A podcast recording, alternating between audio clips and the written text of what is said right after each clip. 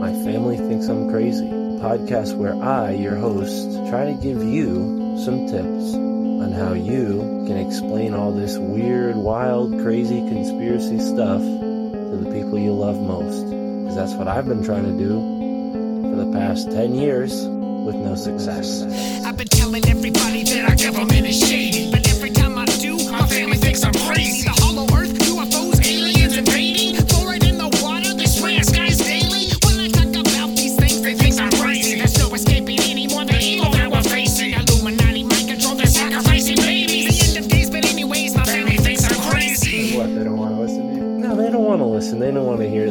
Oh, here we go, Mark. Off again with your. Mark being Mark again. Yeah, yeah. So, you know, that's the thing about podcasts is when you're on the air, and it's like therapy, you know. If I can't talk to my family about this stuff, I'll talk to you, Matt, and all our listeners. Tell your whole podcast. Yeah. So who are we talking about today, Matt?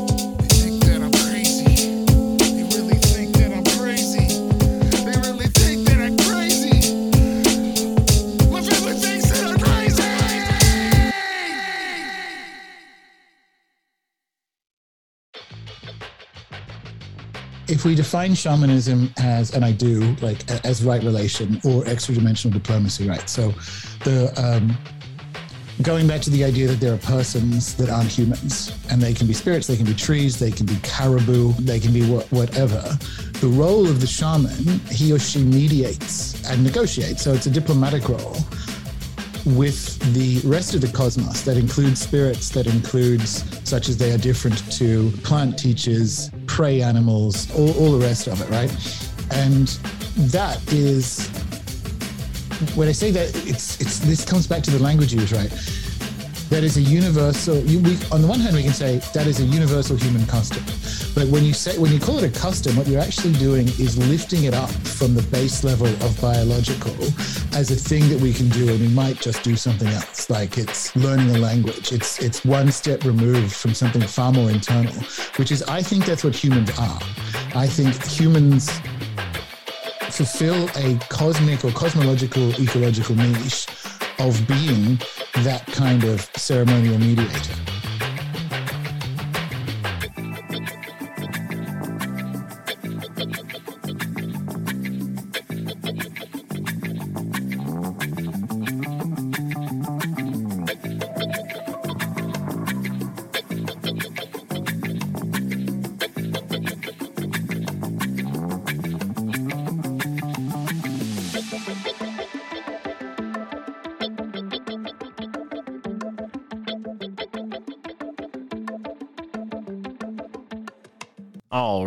Ladies and gentlemen, welcome to the My Family Thinks I'm Crazy podcast. I'm your host, Mark Palmer, and we all come to this show because our families think we're crazy, right? So let's have a little bit of fun while we're learning how to convince them that we're not. And that is easier when you have brilliant folks like today's guest. You can find him at runesoup.com, but you can join his exclusive membership group where you'll get a lot of what you hear of on this show and what you might see in his Rune Soup blog in the form of a course. You can learn about UFOs, fairies, custodianship, angel magic, wealth magic, the tarot, our ancestors, working with the dead, magical geography, saints, grimoires, journeying, sigils, and so much more. It was a pleasure talking to him. It was a pleasure getting to know him. For those who may unfamiliar with today's guest, Gordon White first became interested in Western occultism at the age of 13 following a series of intense dream experiences, and this interest became a lifelong pursuit. His esoteric leanings found an inspirational overlap with his exploration of the Pacific following the publication of Graham Hancock's classic Fingerprints of the Gods. This led him to study documentary production at a university level, film an underwater documentary about Nan Madol, and then go on to work for BBC Magazine, Discovery Channel, and news media companies in both hemispheres. After moving to London, he held senior data and analytics positions in global media companies, as well as starting a chaos magic blog and podcast called Rune Soup. That's how I first heard about him uh, after being interviewed on Greg Carlwood's The Higher Side Chats talking about this blog and all of the awesome subjects that they cover in this Rune Soup blog. So definitely check that out. And while you're at it, check out his three books The Chaos Protocols, Starships, A Prehistory of the Spirits, and Pieces of Eight, as well as he mentioned in this interview, two projects that are soon to be released. A new book called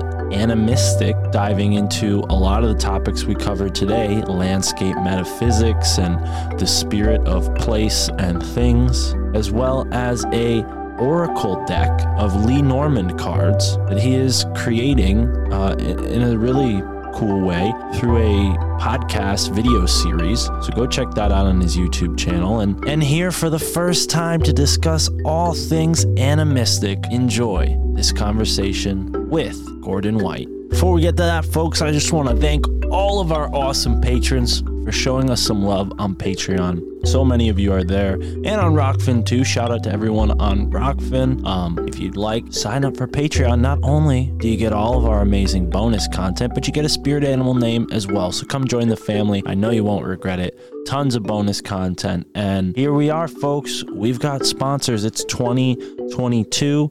And we'll never do ads on this show, but sponsors, we could have a few sponsors here and there. They're not permanent. So I want to tell you about our sponsors. I know 2022, you're probably thinking, what the heck's going on? What do I have to expect this year? It seems like some crazy stuff's going to happen. They said it's going to be a dark winter. Well, set your positivity compass or reset your positivity compass with Audrey Lobdell's Reiki and Tuning Fork sessions. Check her out. The link is in the description. And while you're at it, spice up the vibes of wherever you're at with our holistic healing resources at Akasha Goods. Link also in the description. And it's a little cold, but if you like the forest in winter, hit up Fru for a forest bath. That's right, Fru's Forest Bathing. Maybe get some consultation from her over the internet, or maybe you can uh, drive out and book it in person and get down in the forest with Fru. Uh, last but not least, we have crystal infused essential oils by our patron, One Thumb El. Go check her out. We give her two thumbs up. So that does it for the sponsors. Quick, painless, and on to this awesome conversation with Gordon White. Oh, and folks, listen, if you sign up for the Patreon this month, in the month of January, if you sign up by January 15th, 2022, you'll be in the running for a raffle. That's right. We have hand printed t shirts that I printed myself. Tara helped me print the t shirts. She did one herself. Her design came out fantastic. And we're going to be raffling off these t shirts for our patrons. We have two t shirts that are going to be raffled off and a surprise gift as well. So if you sign up for the Patreon by January 15th, 2022, you can be in the runnings for some free merch. That's right.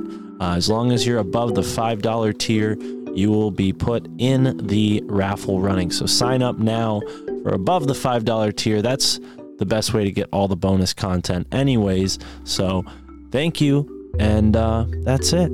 Enjoy this conversation with Gordon White.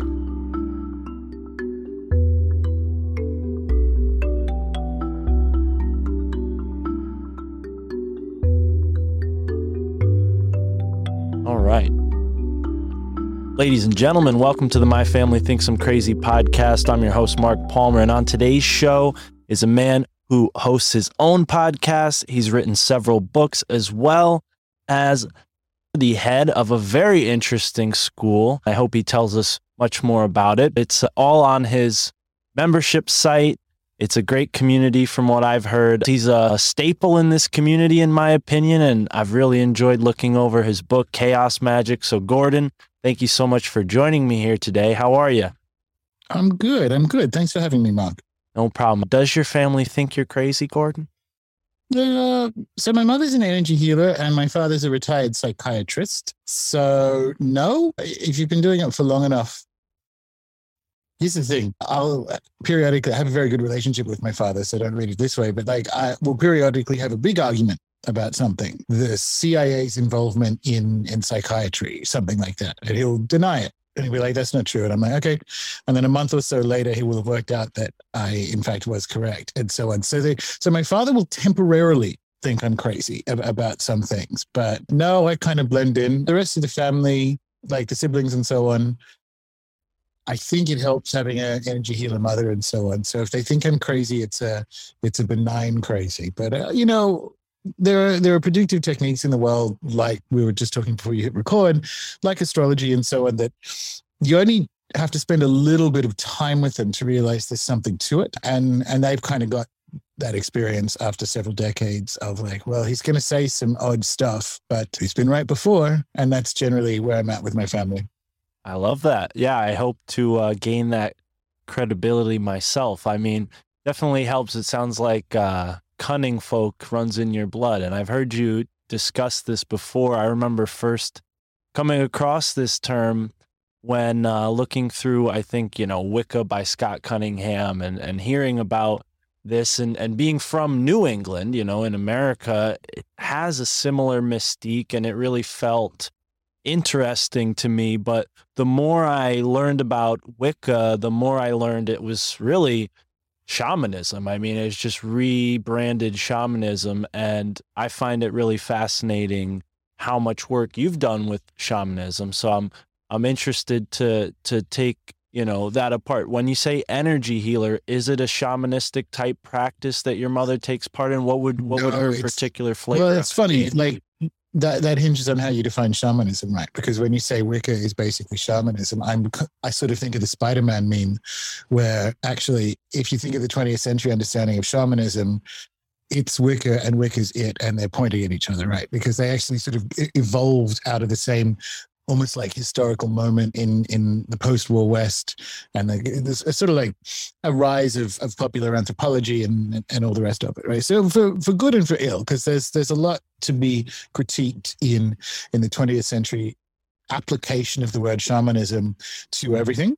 Now, having said that, just to answer your question, you can with certain caveats, use a category term like shamanism to talk about spiritual techniques or even just, you know, not that there's any difference with this, even just herbalisms around the world, right? So, in that sense, my mother's practice isn't shamanic. She's a, the, the, the core discipline is called pranic healing, but pranic healing, quote unquote, works the same way shamanic modalities and animist modalities have worked around the world since forever. So it's not an explicitly shamanic framework, but it works because the word we the word shamanism we use it to describe something that's true, which is that humans have these capacities and and people with practice can kind of like get better at them. I agree. I think it is important, and people kind of lump it all into one. It all connects to us. It doesn't really uh, matter which culture it is. It seems that, you know, wherever we look on the planet, we find these sort of modalities interacting with the herbal world, the, you know, mineral kingdom, even the, you know, celestial kingdom and that's why I'm really excited to talk to you about your your new book Animystic. Most people when you tell them like something like a crystal has a consciousness they they just sort of write it off. Average person who's not aware of what we're talking about here possibly, but there is something really true and impactful about not just crystals but the land inanimate things that we would consider inanimate objects having conscious aspects to them. Would you agree with that? Yeah, I'd, and so I'd phrase it differently, and that's literally why I wrote a whole book about it. And and it's such an electrifying term, animism, right? And it's really I'm glad, Mark, that you actually picked up a book to look into it because that's basically what my whole new book swings on, which is we.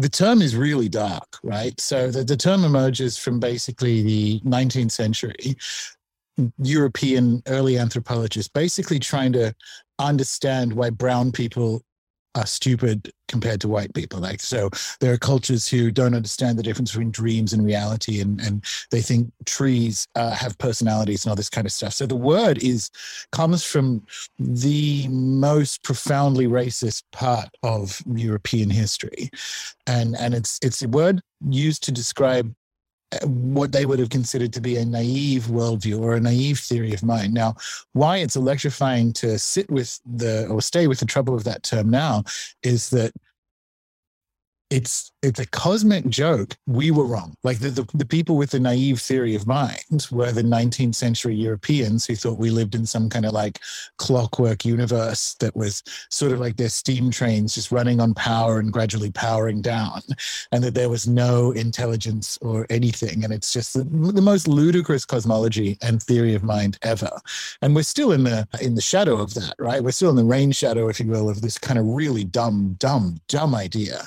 And so the, the term is is potent to stay with because it forces like us as a quote unquote culture to look at how we think about beings that aren't human, how we think about other humans, what it means to be here, and and also why we have to think about that now is the kind of like the, is the political journey we've been on. So the term itself is electrifying, and and I wouldn't say.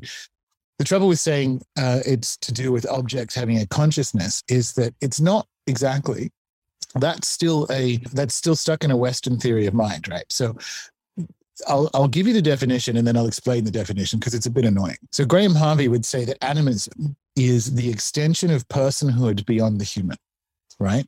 So, we, and thanks largely to Descartes, we've, with I think, therefore I am, and so on, we think that human and person is the same thing. Now, no other culture anywhere in the world, any when, including our own, ever thought that up until 300 years ago. And quite literally, the, the people who were in uh, followed on from Descartes thought that your dog was literally some kind of like meat robot with no just instincts and no personality and no personhood. See that it's that it's there in the word. It is a metaphysical statement. Personhood isn't biologically determined to be just in humans right like this is a it's a, it's a metaphysical framework so i can say a tree is a person and I don't have to. And, and you, the first time you hear that, you go, well, no, it isn't, because I don't mean that it went to the same school I did. And like, you know, Breaking Bad, what I mean is that there are persons in the universe. In fact, the universe is made up of persons, only some of whom are human. So that's kind of different to, not that you can't have rocks that have spirits in them, but animism as a, as a framework a framework of personhood can exist without having to kind of like make statements about the kind of intelligent capacity of crystals. It's literally how do you define a person? Because the pet owners listening to this would be like well yeah of course my pet is some kind of person. And that's that's animism. That's just what it is at its base. It, you you could although it's this is quite difficult having just said this technically you could be some sort of like you could be an animist without an understanding or even a quote unquote belief in spirits, right? And why that's a technicality is that spirits are, spirits are formulated differently in cosmologies that aren't dualist. So we think of a spirit as some kind of being that doesn't have that, that can be put in an object, right? Like a genie in a lamp or or or consciousness in a crystal. But for an animist, the crystal, certain crystals are persons, right? So it's it's actually it's it's almost like it's sort of like riding a bike, right? If you the first time you do it, quite challenging, quite challenging to kind of like make that pivot into an animist framework. But then once you're there, it makes complete sense. We we kind of we move into it with with the felt awareness that the the more than human world, the trees and and uh, other animals and so on are a kind of being. But then we come into it with the framework that we grew up with, and and we try to like add some magic to it or add some supernatural to it. Like, well, oh, well, this tree has a consciousness in it. It's like, no, the tree is a being. Let's start just with this basic biological idea that the tree is a being. And then it kind of builds or, or emerges from there. And it is a different, fundamentally different kind of being to a human and to a horse and, and so on. And for me, that's that's animism and why why it's so urgent now is that it's a framework that cries out for self-healing and these are fraught words, but an improved environmental relationship. And, and it, it, it contains with it the thing that I think people were looking for in the 20th century as they went appropriating all these kind of cultures with the rise of things like neo shamanism and, and Wicca and so on. It, it, it is the right medicine for right now to kind of like stay with this term. Um, that's, that's why it's a whole book and a very lengthy answer. I agree, and I, I definitely am excited to look into that further. I don't want to go into it too much because we want people to check out the book, but I think it's important to go back to the beginning of what you just said because I fundamentally agree with what you said. I mean, how I came into this whole uh, world of different perspectives and theories was through an experience I had in college, you know, just being sort of on the, fr- you know, basically a, a, few months away from dropping out, smoking joints in between classes. And I ran into this guy who told me he's from Arizona. He's a Native American guy. And we got to talking about all sorts of things. We started talking about skull and bones. We started talking about how his ancestor Geronimo had been, you know, grave robbed and brought to this fine establishment, Yale University, which I wasn't in that school, but I was, you know, on the precipice of it. And you kind of rub shoulders with those types. And it was very, very stark and kind of depressing to find out some of the things that actually went on in the colonial days and oh, then yeah. they just get sort of swept under the rug and these big universities are built and and they'll you know have some museum you know exhibits that kind of show the artwork of these people but it's it's it's really uh, frustrating you know and i think now more than ever especially with the podcast community you see people trying to reconnect with the earth and they see that cultures that haven't been, uh, let's say, tainted by the Western ideologies, wherever that started, have this sort of deeper connection with the earth. So naturally, you see people gravitating towards, you know, indigenous cultures, whether it be, you know, here in North America, South America, even Asia, and where you're at in uh, Australia. And even you know further back if we look into the history books we see the same thing happened in europe so it's really a, a, a universal thing this you know sort of earth culture that slowly got more and more separated from its connection with earth mother feel like maybe now I'm giving you a sort of lengthy uh, rant without a question here, but would you would you agree with that? And what what do you think you know caused this disconnect that left those 19th century thinkers so in the dark about what these cultures were actually experiencing and interacting with? Well, I'll answer the I'll answer the so the difference between the 20th century and now when it comes to looking at i wouldn't say tainted or untainted because there's sort of nowhere left really. There's like three tribes in the amazon. What in the 20th century we looked at the disenchantment of the post-war particularly in the united states the, the post-war boom and era and it was very acquisitional hyper-capitalist and so on. And the counterculture and hippies and, and what have you went in went in a different direction. And and in within that is the kind of carlos castaneda shamanism thing. Now we're at a similar moment now, but it, it's a question of the difference between taking and learning from, right? So, and this is the appropriative challenge. In the 20th century, we didn't like the last thing that we had to take from the descendants of Geronimo was their culture. So we did. So it's like, okay, cool. I'll hang up the the dream catchers and I'll put a sweat lodge in the backyard and you know, and and I'm I'm whiter than Julie Andrews, but this is this is what I do now. And that is we thought that was like a good thing to do, but it's actually the, like the final. We took everything else, and that's the last thing to take, right? So that's the difference between learning and and taking from. So uh, when we talk about things like disconnect, there's sort of challenges with that word because we're at a point where, how, okay, cool. How then do we learn from cultures that have been more severely impacted by the colonial process? Because they clearly have urgent medicine for us and for them that they're willing to share. It's not like, hey, tell me all your secrets. Like uh, the whole book is actually about the things that the challenge with how to learn in a non-extractive way. How how how do how do we have cross-cultural encounters that are co-enriching, right? And this is coming around to, I guess, the second point. Sort of. We do that by recognizing within our own, at least initially, recognizing with our within our own historical journey as we we're just saying we have a shared culture here like but like you only need to go back 350 years to find a, a europe that or, or Britain, and even to some extent, although obviously the colonial project was well underway by then, even in the New World, to find people who actually did understand the rhythms of the seasons, and and so like all the all the Christian festivals and astrological signs and all the rest of it are kind of tied to the movement of, of seasons. So we used to do it. That's kind of the key, and and a key part of that we mentioned cunning traditions at the beginning, which we should get back to, is to recognize not to become not to become like a, an Iroquois medicine woman but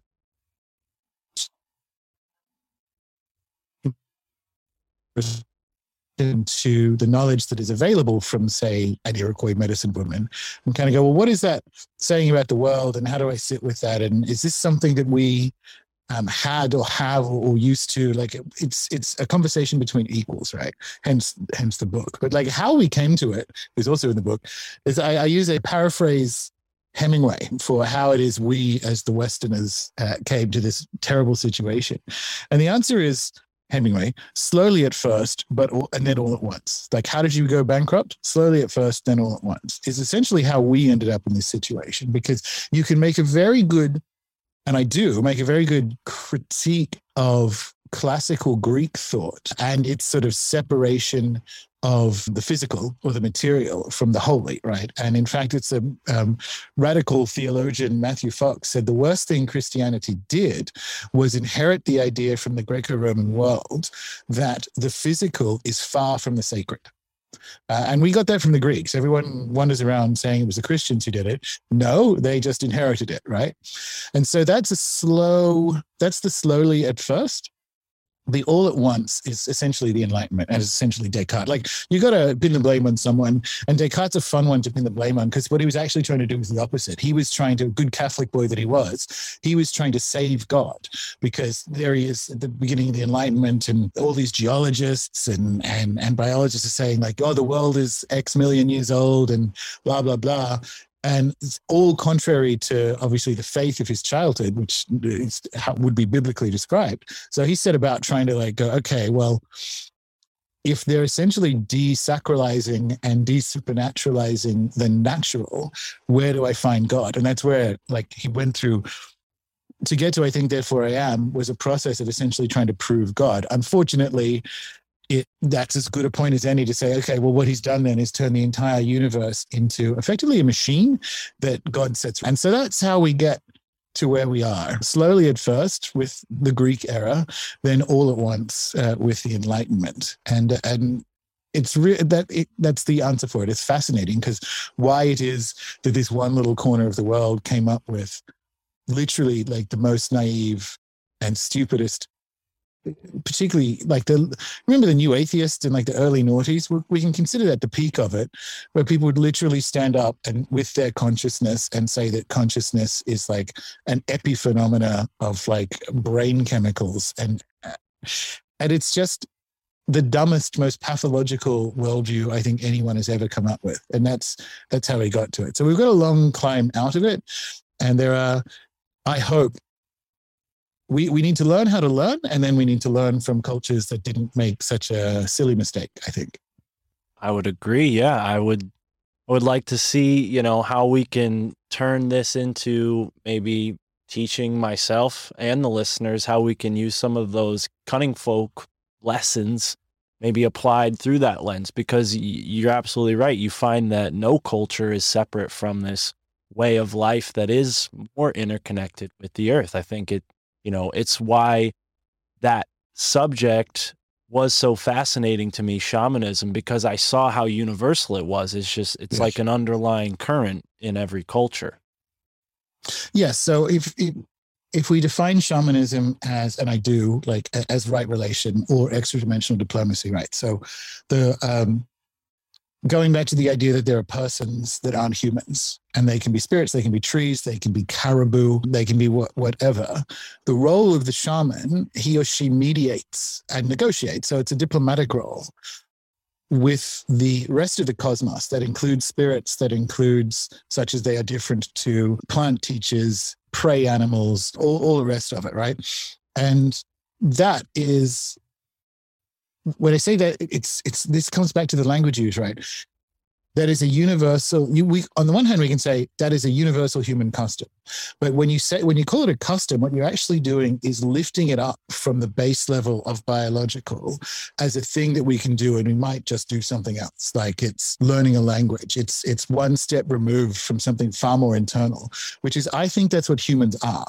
I think humans fulfill a cosmic or cosmological ecological niche of being that kind of ceremonial mediator. And and that's a thing that i you know i learned from various aboriginal australian nations understandings of what it is to be in corroboree and in ceremony and so on.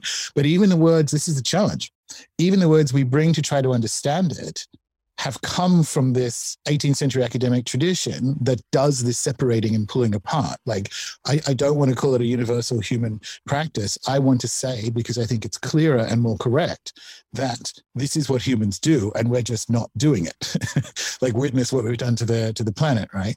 And that that's that's a crucial difference. And that's one of the ways I would like uh, that we can learn with and, and co-exchange with cultures outside of uh, the so-called West is to kind of realize that on a on a base level, humans are supposed to be that. We're so, not every single person should be a shaman, but culturally we are supposed to be in right relation with everything else in the cosmos. Right. Yeah, and I think you know you're articulating things that have been in my mind for many years, and you're gonna like the bookmark. You're articulating it much better than I can. So I love that you're here right now. I want to switch gears a little bit, though, because I did ask you uh, if we could go over your book, The Chaos Protocols, because, like I said, I picked it up. I enjoy it. And I'm seeing as I flip through the pages, you know, how it's connecting to, you know, where we're going, where we're heading with this transhumanist maybe agenda. I'm wondering, you know, in hindsight, with everything that's happened in the past two years, do you think there's you know some things that you touched on in your book there that are sort of ringing true more than you thought? Oh yeah sure. From the second it came out and then uh, america went insane with um, right. panicking over the the trump election and so on like it, it was all there. But it, funny enough the beginning chat which is the lengthiest one kind of trying to give a top level overview of the why of the book, like the economic currents and and so on, where that's what the so-called Great Reset is about. Like the Western governments, particularly European governments, can no longer fund themselves because they've destroyed their bond market. So they're literally this is what moving into a central bank digital currency is to keep this game running because they can't they can't fund themselves anymore and that's that's the the Klaus Schwab angle, right? That's what the CBDCs are about and Klaus Schwab and so on. And the whole book is about we are fucked because not like the whole book is about we are fucked. Like that chapter is ex- explaining that people find the bond market really, really boring because on the one hand it is, but on the other hand, this is how governments fund themselves and consequently the people, the bondholders are the people who kind of like run governments. So it's everyone, particularly in conspiracy world, wants it to be a global cabal of satanic pedophiles meeting up somewhere and, and, and running the world. And it's not like there isn't, you know, elite sexual abuse and trafficking and all the rest of it, of course. Mm. But actually, how very often how the world is run and, and why people do things is available to us. It's just boring and and we want it to be we want it to be Hillary Clinton sacrificing children or whatever, right? When in fact it's just well, who actually owns the most U.S. bonds? And in, it's very difficult to find that. You actually you countries have to kind of publicly submit that they own bonds and whatever, but actually it, it's their private assets. You don't actually know who owns which bonds, right? And and that whole process is kind of coming to an end. So I think about the first chapter a lot, and the kind of like great reset, Rockefeller reset, the table stuff to do with the food and debasement.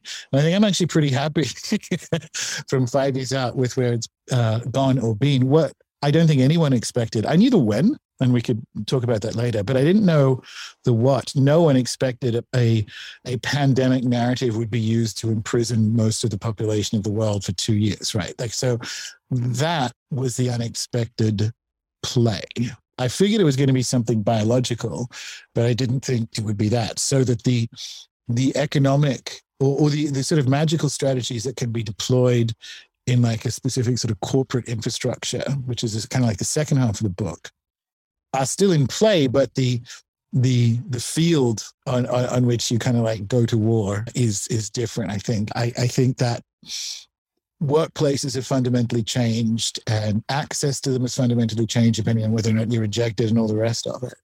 But the, the baseline idea of like seeing what's going on in the world and then reclaiming that, which is the birthright of every single human, reclaiming that we might as well call it magical capacity. Uh, and I, I anything, any other word beyond that is like to uh, it over describes it. So when I say magical capacity, I include prayer in that. I include intentionality. It's not just you know killing chickens at a crossroad, right? It's humans coming back to that idea. What we are is a being that is uh, that is constantly in hyperdimensional or extra dimensional diplomacy. We are in relation to much, much bigger forces all the time. And that's what I mean by it being a human birthright. We express that with things like prayer, but we can also express it with like more explicit acts of magic. Wow. Yeah, a lot to a lot to go back, but you to go back to what you said about the why, because I think that I think you're hinting at something there and I think it's has to do with the astrological forecast. And I guess I'll just ask you, why was 2020 so important for Oh. them to to make this happen now? Like, what? I assume that's where you're alluding to. No, I. I, I meant more that. it- So there's a couple of astrological because it was 2020.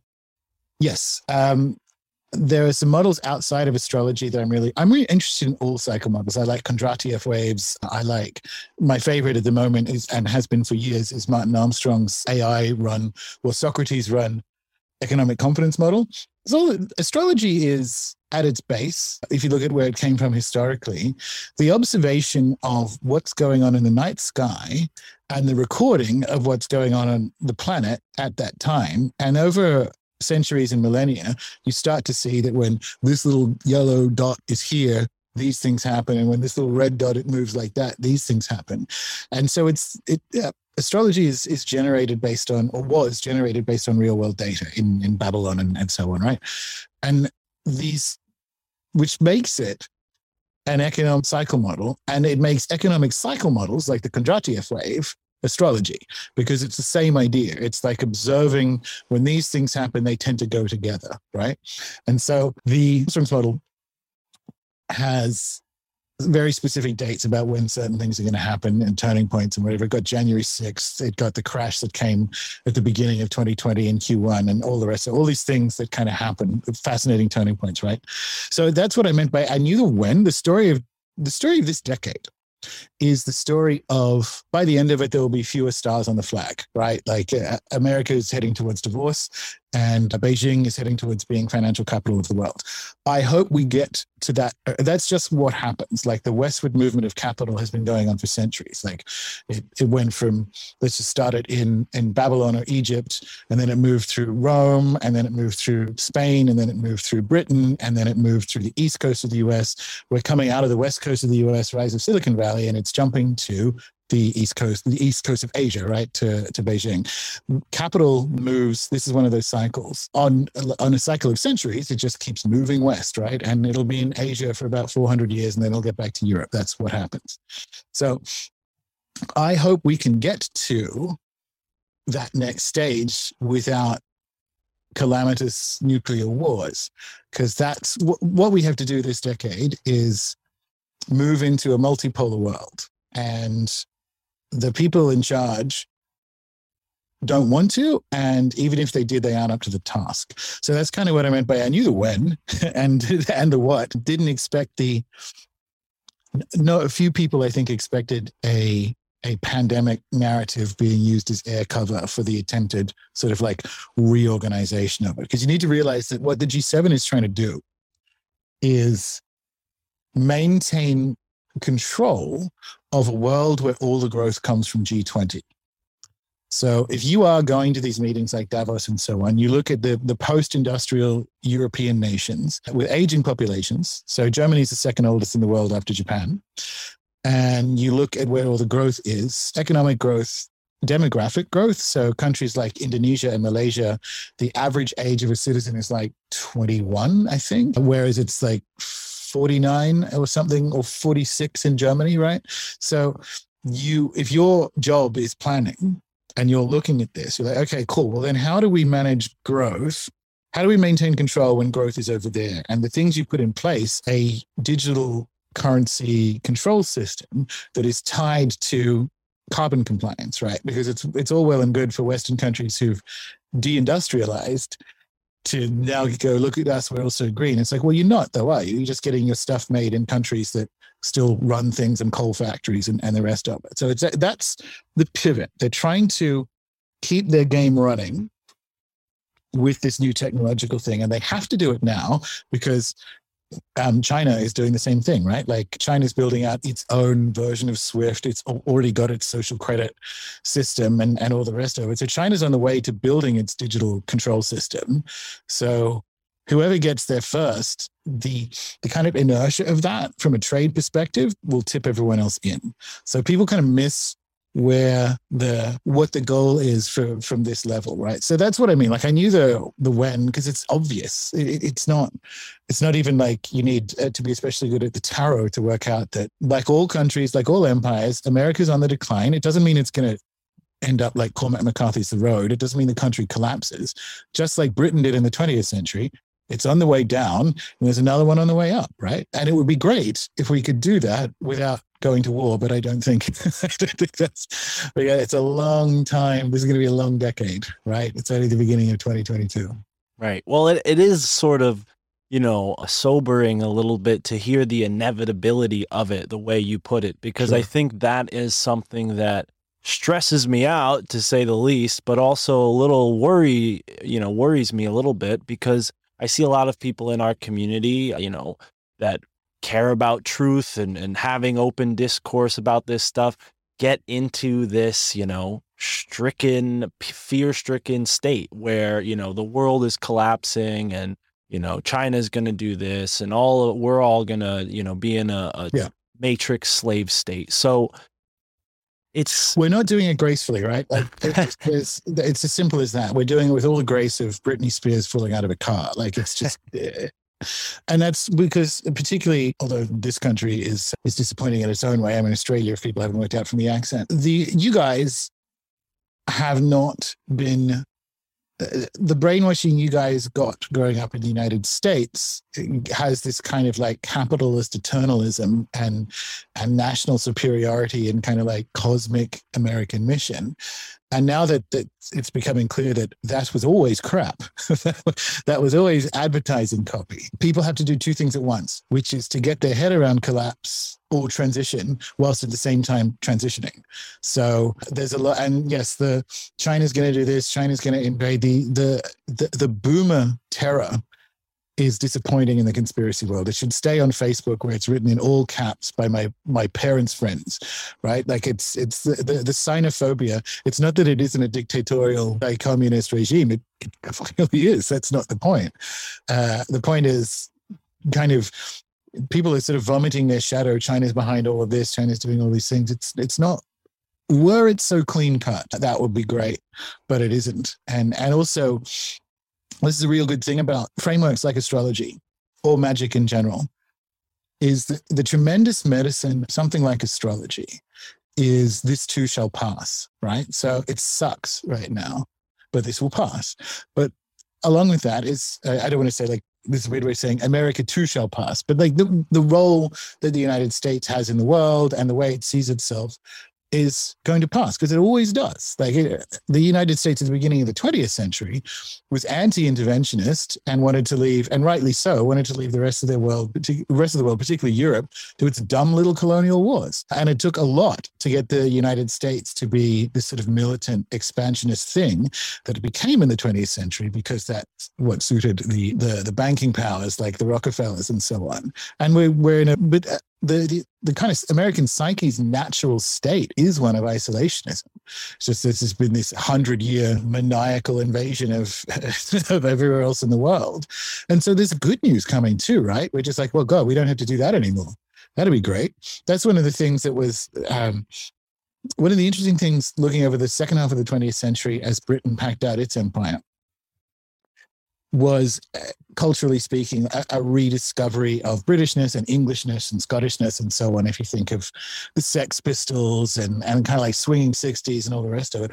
All of that stuff happened as part of a okay, well, we're not the British Empire anymore. What are we then? It, it all that sort of reconfiguration of what it meant to be British or English or Scottish or or what have you. So there's good news. There's good news coming in in America's inevitable retirement from being like the global sheriff. So if people are concerned about it, just think about, the well, hang on, what do we want to be then? Because it's happening anyway.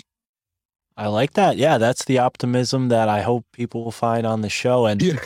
you know, I, I think that's the optimism I have that that makes me feel a little naive sometimes because I don't focus on the current events on this show, and I really don't focus on it in my daily life. You know, I've done a lot to de-stress my world by doing that, and uh, Yeah. finding content like the one, like, well, I'll say like what we can find on Rune Soup and other great podcasts have helped me see the world for what it actually is rather than what, you know, the the drumbeat of the media is constantly telling us it is. So Agreed.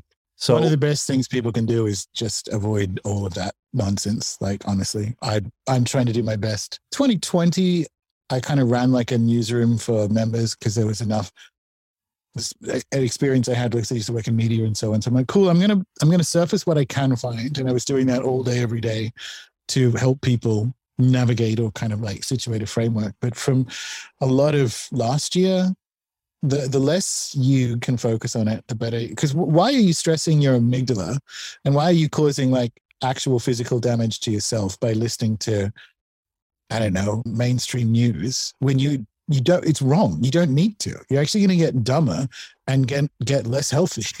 so it's a it's a good move, Mark. Yeah. Thank you. Well, and you know, it leads me into something that we've been talking about on the show a lot, and uh, I know you are very familiar with this because of the new book coming out. But the landscape itself seems to be calling to me. I think you know a friend of mine, Michael Wan, who I do a show with weekly, uh, really inspired me to look into my own backyard after everything he found in the Susquehanna River Valley, and that in itself has led to so much, you know, a synchronicities but b actual i don't want to say discoveries because this information was already out there but personally it was a discovery you know looking into my own history where i'm from and i think there's something that podcasting in particular offers people and i try to do it with that show with mike where we show people you know hey there are things exciting for you to find in your own life in your own backyard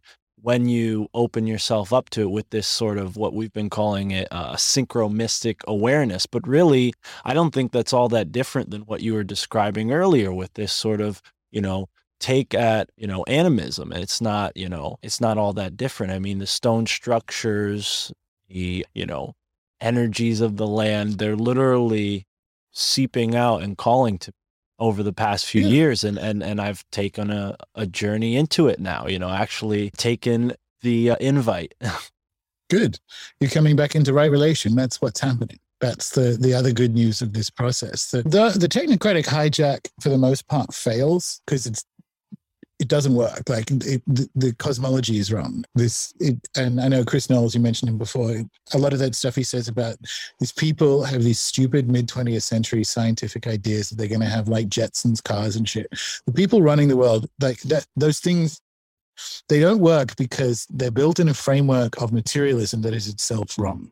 So that's a big part of with the injections. One of the reasons, like they don't work. That that's just as simple as that. They don't work because we haven't. That's not how human biology or biology at all works, right? So coming back to what you were saying. The technocratic hijack is going to kind of take care of itself in the sense of it's going to fail. We're still going to be stuck in this kind of for however long, silly, check in, demented surveillance tyranny. They're going to keep trying, but it's not going to work. But what's happening in the meantime, and it's what the arrival of the technocratic hijack has um, forced upon those people who are kind of ready to wake up, is a return to right relation. So everyone else is like, well, this is all gross. This kind of like, um, uh, this you will own nothing and be happy, great reset uh, technocracy awful. It it tastes bad in my mouth. Like this is just like evil, right? And it's the presence of that has caused people to go, well, what is about me? What are the beings in which I am in relation with like? What are the hills? What are the trees? And that's really good. I hope, and I don't think we go back to it. Not that we ever go back to anything kind of normal, right? I just mentioned this. The decade has the trajectory that it has, but I hope we never. I hope that doesn't go away. I hope more and more people like yourself, Mark, re-enchant and come back into right relation with where they are. I think that's wonderful. That is animism. That's great. Thank you. Well, to go into that a little further, what are some practices that you might recommend to myself or the listeners? I mean, we kind of touched on cunning folk a little bit, but we haven't really given it a fair shake. It- Can we go into that any further and how, I mean, other Sure. than, you know, herbology and understanding plant medicine, which I'm sure there's a lot to say about that. Is there anything else? Well, there's there, that's kind of like two questions. There's things everyone can do, and there's a discussion of the cunning tradition, right? So, uh, actually, one of the courses in the members areas on magical geography, and there are techniques in there that uh, allow people to kind of like rediscover what Schwaller de Lubicz called the intelligence of the heart, which is the mode of communication with the more than human world is principally heart centered. And so people, one of the first things you want to do is sit with what I said about it, it's an arbitrary definition that we've just made humans the only persons on the planet. When you realize that's true, there's no reason for that. Why isn't a tree a person? Then go for a walk in the woods. Go for a walk in the woods and see them as beings. Don't see them as trees. See them as beings that will very likely outlast you. That's even better. So there are trees on my property. I live in a little farm in southern Tasmania that predate Federation. So that was 1901 for Australia. Not many. There's like one tree that does. Fair enough. But and there are other ones that will hopefully outlast me, including ones that I'm planting, like heritage um, apple trees and so on. But like, walk through the more than human world with the understanding that they are beings. And that doesn't mean that, like I said, it doesn't mean you can talk to them about what you're watching on Netflix but they are beings that share the cosmos with you at this point in time. That's the bit that we don't get. Like, we're both here right now, this tree and you. uh, We're both here right now. That makes us, and this is a real indigenous idea, that makes us some kind of relatives because here we are at this moment in the physical world, like sharing like chunks of time. And there are trees that haven't, and there are trees that will come, just as there are humans and not. But if you are here in the cosmos right now with these beings, this is your community of beings, right? And so you can, there's nothing spooky about doing that as as you go in the walks, right? Like just to see that these trees and shrubs and rivers are beings, and that that's that's definitional. You're not saying anything woo by doing it. You're just kind of like reclaiming from too narrow a definition what things like personhood is. So that's the beginning because you do that and it will, you do that a number of times. And the rest of it is like pushing on an open door. The rest of it is like, okay, well, it's going to be much easier then to move into an intelligence of the heart based uh, method of communication. And that, again, is a birthright thing. Humans should be able to do that. And the trick is, human, uh, like a plant doesn't have a brain, right? It doesn't have that structure. It doesn't have a mouth. And so the thoughts that co-arise when you're like when you fill your awareness with a particular plant, the thoughts that co-arise when as that happens is a mode of communication from the tree, right? Or the plant or the what have you. And you can actually there's there's some very like well famous for herbalists like Stephen Harrod Buhner. He for decades he's been doing workshops with people and he'll give them plants and they like try this technique and everyone's like i don't know how to do this. I don't know how to do it. So just sit there fill the plant with your awareness just like let it just and the way i do it is to basically think that the plant or, or tree or whatever that i'm about to come into a relationship with is the most beautiful thing i've ever seen like a parent to a child. Just look at it and marvel which is easy because i like plants but like marvel at, at the shape and the color and and and what have you and just see what happens. And what what would happen with these workshop attendees you give them the plants and they'd be like i think this one this one's really happy and this one's you know they'll they'll start giving their descriptions back to Stephen, and he's like, "That's and two thirds of the time, or if not a bit more, the personality they get back from the plant aligns with the traditional herbal associations of if it's happiness or maternal or what have you. So there's something to, and that really helps people go, oh wow, there's there's definitely something to this because there is. Like this comes back to this is what humans are, right? This is we're in the universe at the same time as these beings. And we have that method of communication. We just told ourselves in the West a few centuries ago that we didn't. And we must have looked truly insane. Well, I mean, we were insane, but we must have looked truly insane as Europeans getting in our little wooden boats and, and heading out into the world to people who are actually who never lost that method of communication. And what the hell is wrong with it? Like, it, I live in Tasmania, and there are people who, uh, which was, and to some extent still is, a prison. So, you know, famous prison breaks of convicts getting out of wherever, and they die in the the bush in, in the wilderness here of starvation. And if you think the native Tasmanians looking at these people dying of starvation in what is effectively an aisle of their supermarket, is just really dumb. Like that's a dumb thing to have happen, right? Because they died surrounded by plants that they had no idea were edible or, or no ways of understanding how to like which animals they could capture and how. And and that so our version of that now as a recovery thing is is do the walk through the trees and understand them as beings, right? So that's the first thing. The cunning tradition thing, the the word is really important. The word comes from how I use the word. So, cunning folk are people who have, in a European context, fulfilled that role of, of mediator and healer since forever, right? So, and inside that, and the reason the word is used um, historically is because the word witch is bad.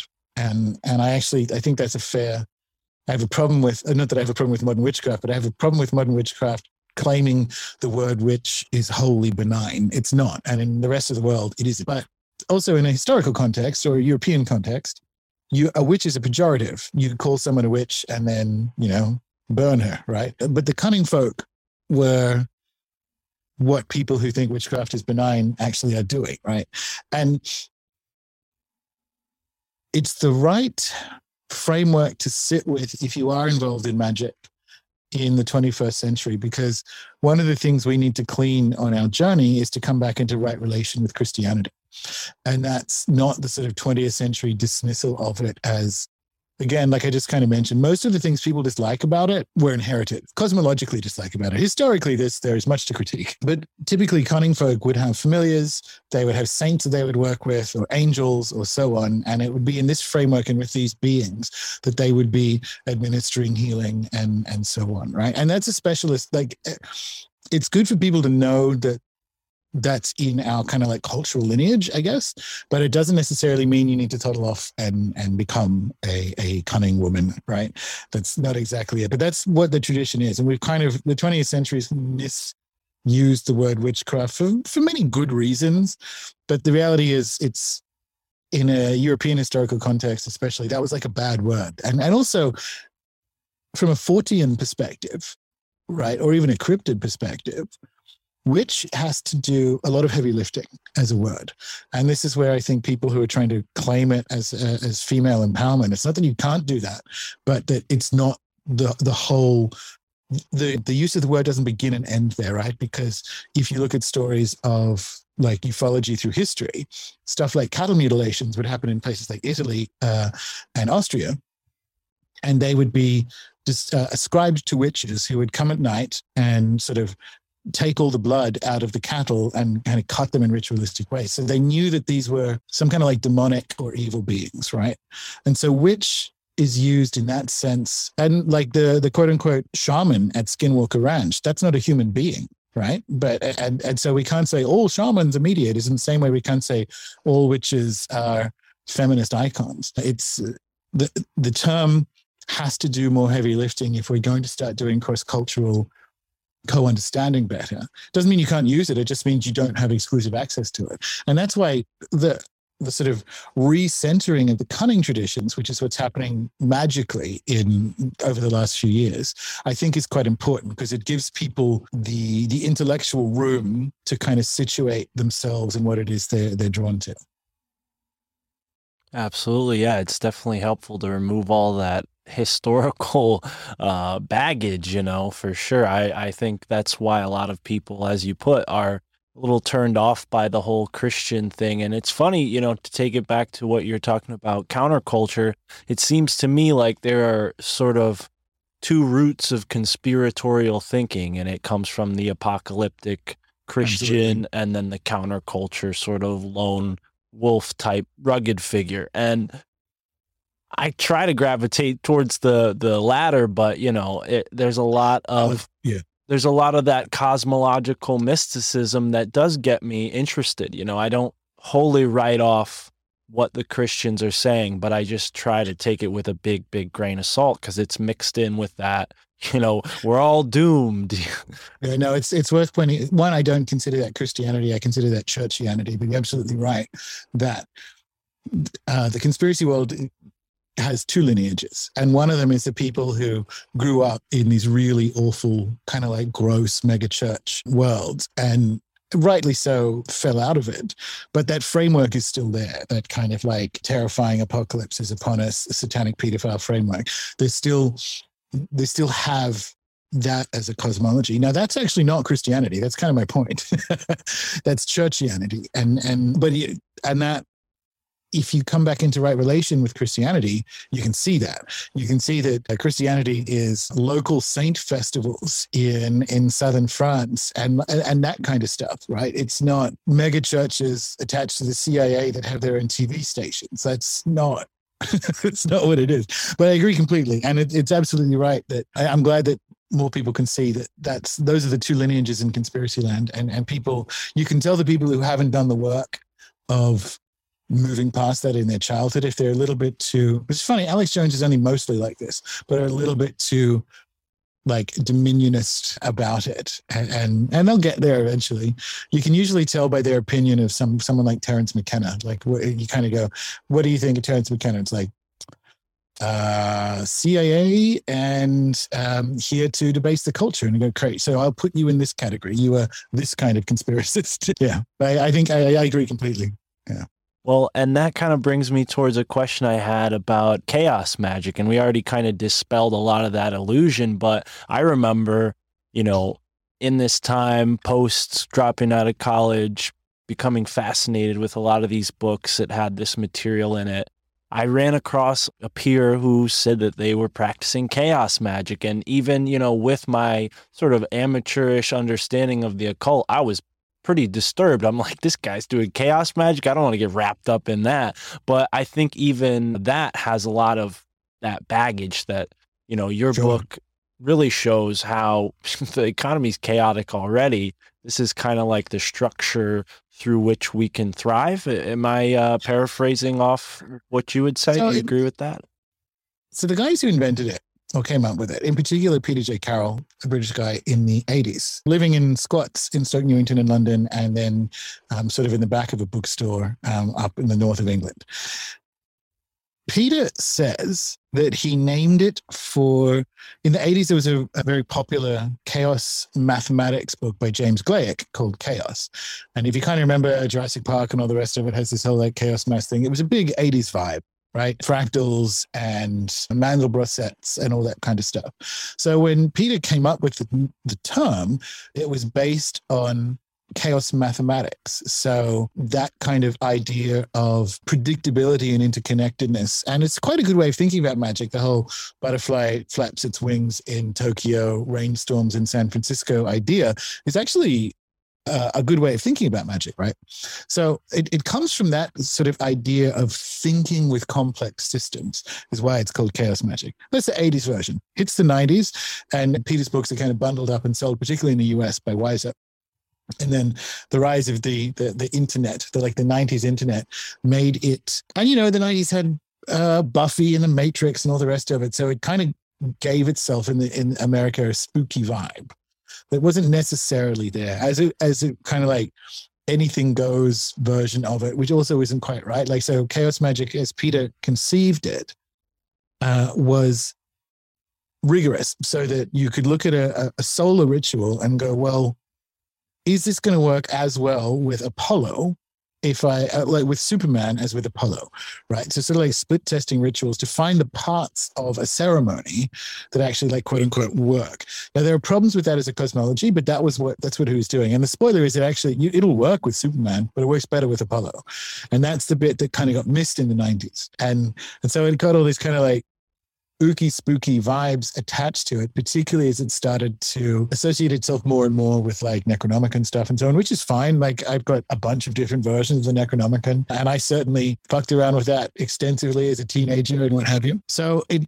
it sounds scarier than it is because people forget that like chaos was like a cooler word in the 80s.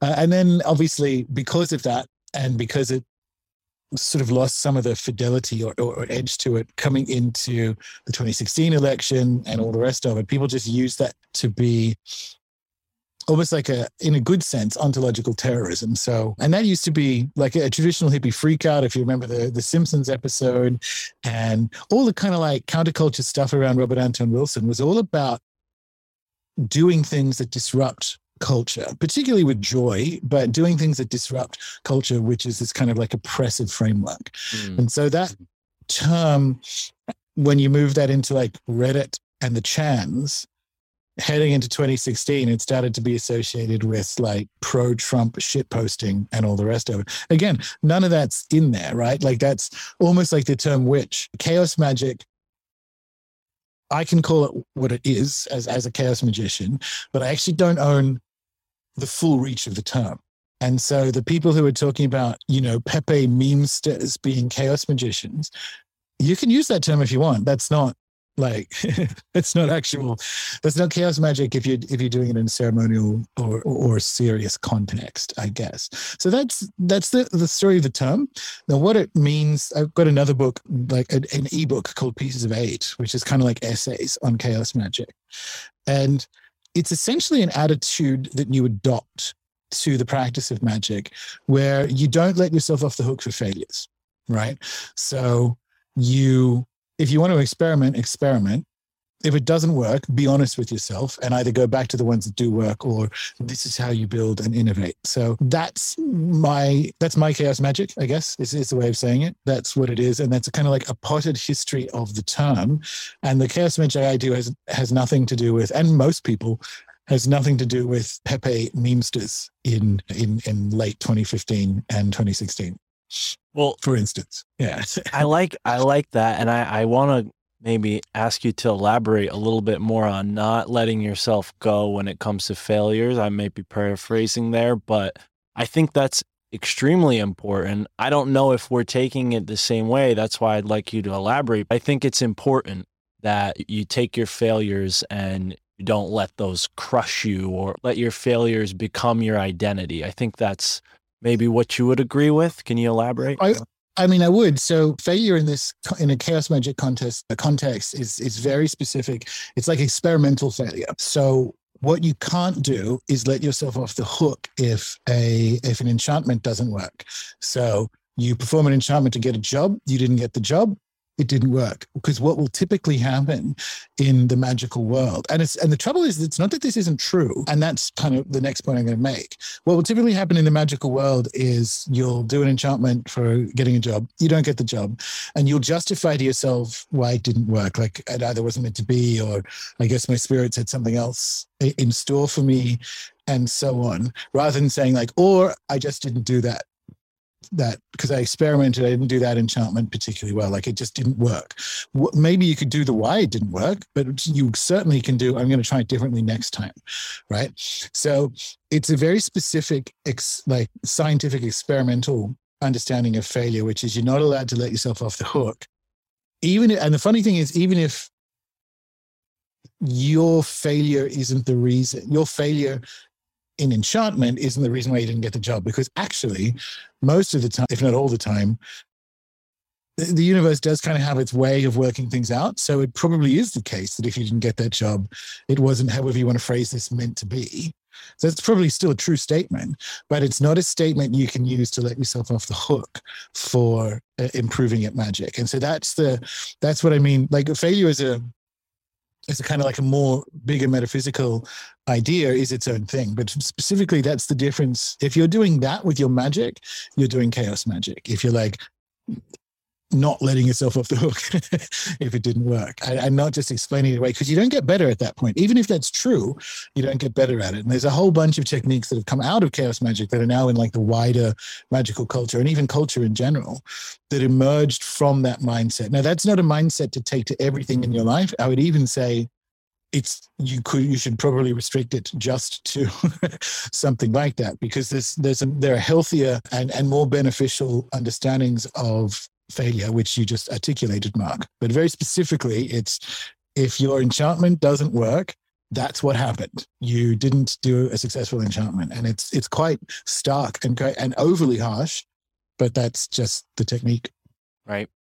Now, I'm wondering if we can connect this back to shamanism because I think a lot of people misconstrue shamanism as, you know, a bunch of drunk high, you know, basically intoxicated sorcerers, you know, and I think that's like what we've, uh, you know, got at these EDM festivals, maybe the result of some of that culture. But I don't think that that's necessarily at all what shamanism was initially about. I mean, those substances were used ritualistically at certain times. They certainly weren't smoking weed every day like I am. So I'm wondering, you know, in terms of plant and the plant world, how do we start to have a right relation with the the plants we're using? I mean, coffee, tobacco, all of these sorts of, you know, intoxicating plants that are in our daily life. How do we begin to have a right relationship with those things? Because I think they they definitely lend lend their help in a lot of ways, but they can also lead to a lot of chaos, unfortunately and and that's always on our side right? Tobacco is the perfect example. And i say this as an ex-smoker like tobacco let's let's say mapacho which is the name of the being in the amazon that's like the, the wild tobacco. And so we have by the time it ends up in your marlboro light it's a very different organism and covered in all kinds of chemicals and and what have you right? But mapacho as a being is one of the principal plant teachers in the amazon. And and it's a protective being and and so you don't go into ceremony with something like ayahuasca without other beings like mapacho so if you are and again no judgment but let's stick with tobacco and then we'll move to the ones that i like better. If that is you think about what, like are you doing that? Are you are you hand rolling your mapacho in the amazon or are you like inhaling a plant that is essentially or a plant being that is imprisoned inside this demented capitalist machine, you're inhaling it into puffs as you're running to the, the train station or something on your way to work. That used to be me, right? Are you are you in right relation? Like, how is this being? Touch, you know, touch base with the tobacco being in in a Marlboro light and and think, is it happy? And and that and that was actually part of my process of moving out of no longer smoking at all was like okay i'm going to switch this up to american spirit and like organic hand rolled stuff which is definitely better. And then in the end like i can't do that relation. Like i had you know 15 years of smoking that was enough. So that's one of them the big part of it is to know its story and the same thing with coffee. Coffee is, in fact, easier now. You obviously pay more, but that's what happens. It's easier now to make ethical choices as much as possible with a being like that. I would also say you need to know the beginnings and ending of its relationship. So I've had one caffeinated coffee in the last six weeks. I love coffee. Like I, I would drink it every day. And I have some decaf if I need it for like health reasons but I'm kind of like playing in and out with caffeine and addiction and so on. And when I do have a quote unquote normal coffee, it's almost psychedelic, like it's magnificent, right? And so it's not necessarily just moderation because you might have a like my um, ayahuasquera down here. She her principal plant being is mapacho, and she, it's funny, she got kicked out of her Airbnb when she was traveling earlier because she listed am I a smoker? And she's like, no, I'm not a smoker. But like she's an ayahuasquera who runs ayahuasca ceremonies. So all her stuff smells of quote unquote tobacco because it's got, you know, tobacco in her bags and all the rest of it. And she got kicked out because the, the owner of the Airbnb is like, you said you weren't a smoker. And She's like, I'm not. She's like, the whole place thinks, I said, oh, right. so there's a way of recognizing it as a being and and its story. And the same thing with marijuana, right? Marijuana is a separate category to it's, further along on a different journey. So marijuana is a spirit on a mission. And I used to use that term for ayahuasca, and I still do, which is to say it has recognized that it has urgent medicine for these times. And a similar thing is happening with psilocybin.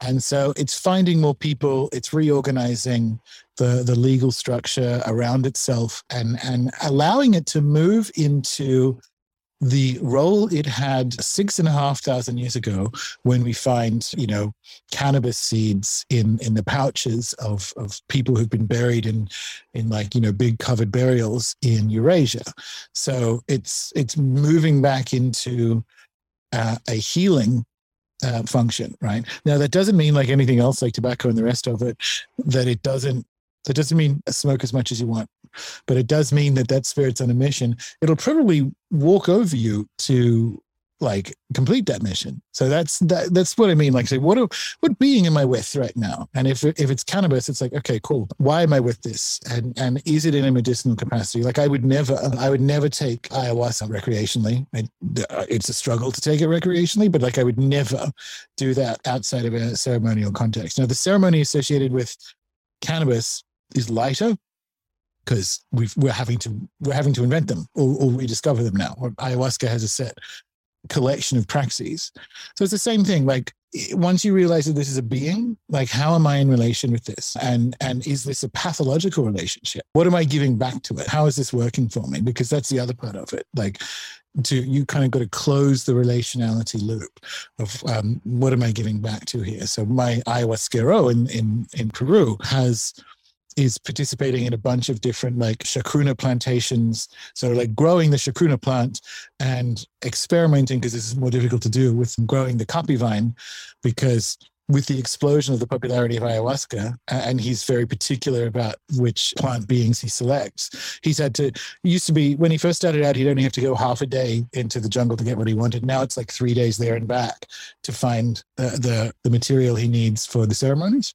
So how how are we doing that? Like the the whole story, once you take it seriously as a being, as a person, is makes it different for every person, but that that's universal. Like what know the being story, know it as a being, and then like how are you in relation to it is almost like the three steps of of what of answering your question. Well, I love that because it's it's really, I mean, giving me, I will say, flashbacks, no pun intended, because I remember smoking cannabis for the first time out of a pipe in a treehouse that my father and I built, right? Like really like opening my whole mind up and and I can't leave out tobacco because that was a big part of it where I live, you know, kids would smoke blunts, right? So that was sort of inextricable. So I I kind of got to know Mapacho in a really uh, awfully, you know, uh, condensed, sort of misconstrued way and cannabis. And, you know, as you were saying that, I'm like, wow, I wonder how much of my life has been guided by this. And when you said the phrase, you know, it'll walk right over you, I'm like, well, yeah, I definitely have experienced that for sure. But then there's also this somewhat of a glimpse of that I'm learning something, and there's a glimpse of that I'm on the right track, and there's a glimpse of like, oh, maybe I should stick with this. Now, I'm so we'll glad into it. Like just to follow that up, right? So um, for people who, and it's funny, like the word recreational isn't quite right. Mm-hmm. So I enjoy taking um, psilocybin mushrooms. I use them in a ceremonial context, and so I'll do the journeying with them. But because the the high lasts four hours, whatever, five hours, the ceremony, the journey stuff. So it takes about an hour to come up. It's about an hour or so of journeying and, and insight. And then I'm kind of like pleasantly high for a couple of hours, right? And I've actually got a solo show called How and Why to Take Mushrooms that explains the whole practice. Because I, I lay in, you know, seasonal fruits and like we do the local organic yogurt here and all this kind of stuff. Because when you're with the mushroom, everything tastes inc- like real things taste incredible. If you try to eat artificial things, it's it's not pleasant, right? But it, so there's this real enjoyment part that that comes at the end of it. So similarly with for people who are quote unquote recreationally with cannabis, just spend a moment before you spark up or however you're doing it to set an intention of what am I doing? Like the this is the wrong intention. It's like, oh, I had a fucked day at work. I'm just gonna throw myself on the couch and get high. It's like rephrase that, reorganize that, and set an intention to be with cannabis in its healing capacity, and and any insight it may have to like to live a less stressful life or, or what have you. So there are that that's important. Like to bring the intentionality to it. Shamanism is basically intentionality, and so that's I just wanted to jump in there for people who are regu- regularly using it.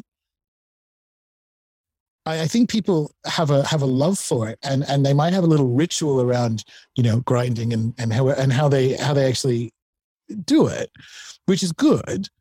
But set an intention. Like this is a being, and if if you're coming to it for healing, say that right. Mm-hmm. Like, and if you're not, if you're coming to it for insight, say that. Lean into what it is you would hope to get out of that relation, and yeah, Thank you. Yeah, I appreciate that you clarified that because I guess what I was trying to get at is sort of based on what you were saying about the ceremonial use of ayahuasca. Really strangely enough, this one person on YouTube comments on every video and they heard me talk about this and they they keep telling me you have to do DMT. So I'm like, as you're saying that, I'm like, is the DMT spirit working through this person whose screen name is three I I I? Like, because like, shout out to you out there, whoever that Yeah. is. DMT isn't ayahuasca, right? Like ayahuasca is is a certain being. Right. So you you come. I actually view DMT as a human technology in the same way I view LSD. It's weird. LSD. ah, it would. It is a person. It might not be a spirit. Uh, and and I can animists can make that distinction. It's annoying, but it kind of works, right? Because lysergic acid and say Hawaiian baby woodrose beings but LSD is something humans make, right? And in the same way, uh, DMT is if we don't make it, we extract and isolate it, right? So there's other things going on in it, which means it's a technology that gets you into a different reality. And so, in that sense, that's how I would, because I, I agree. I think take the damn take the damn DMT. It's uh, it's an interesting experience, but you're not doing ayahuasca, right? So you sort of let off the hook of if you if someone had sent you like an old milk bottle filled with some ayahuasca that they you know brought back from Iquitos, I would probably not. I would probably say I if it were me, I wouldn't do that. But DMT in a pen is a human technology, and it's a human technology that will get, grant you access to another reality. And so that's how I would come into relation with that. So I, I agree with this commenter. Then I think you should take it. You should take it in that context. Right on. All right. Well, thank you for clarifying that. And then I guess, you know, you kind of answered my other question that I had because I was wondering if the ayahuasca being and the cannabis being might be in conflict because I've heard stories of, like, you know, I think it was Rupert Sheldrake who said that he was like a frequent cannabis user and he couldn't quit. And then, um, and then he, he had an ayahuasca experience and he stopped smoking cannabis. It might have been Graham Hancock now that I think about Yeah. it, but yeah. So Rupert Sheldrake is amazing. he has done ayahuasca, and I presume he's done marijuana. But like, yeah. um, Okay. so different British was- gentleman. Yes. Yeah. Graham Hancock was pathologically, he admits this, like pathologically addicted to it and he needed it to write and so on. And about a decade ago now, he, I think he's back. I think last time he was on Rogan, he smoked weed for the first time in five years. So he's probably back on it. But yeah, he, he went to the jungle and did a dieta and, and kind of ended that relationship. He got into trouble for it because he called the article breaking up with the green bitch. And there's all these, which is fair that a lot of people who are pro marijuana are like, that's kind of a harsh thing to say. He's like, I didn't. You're right. I meant that my relationship to it was pathological. It's certainly not. it's certainly not. Uh, I didn't mean anything negatively towards uh, cannabis herself. But yeah, I don't know if they're in conflict, but ayahuasca is a cosmic healer. And so she will heal what you bring to her to heal. And, and Graham brought his addiction to marijuana to be healed. Right.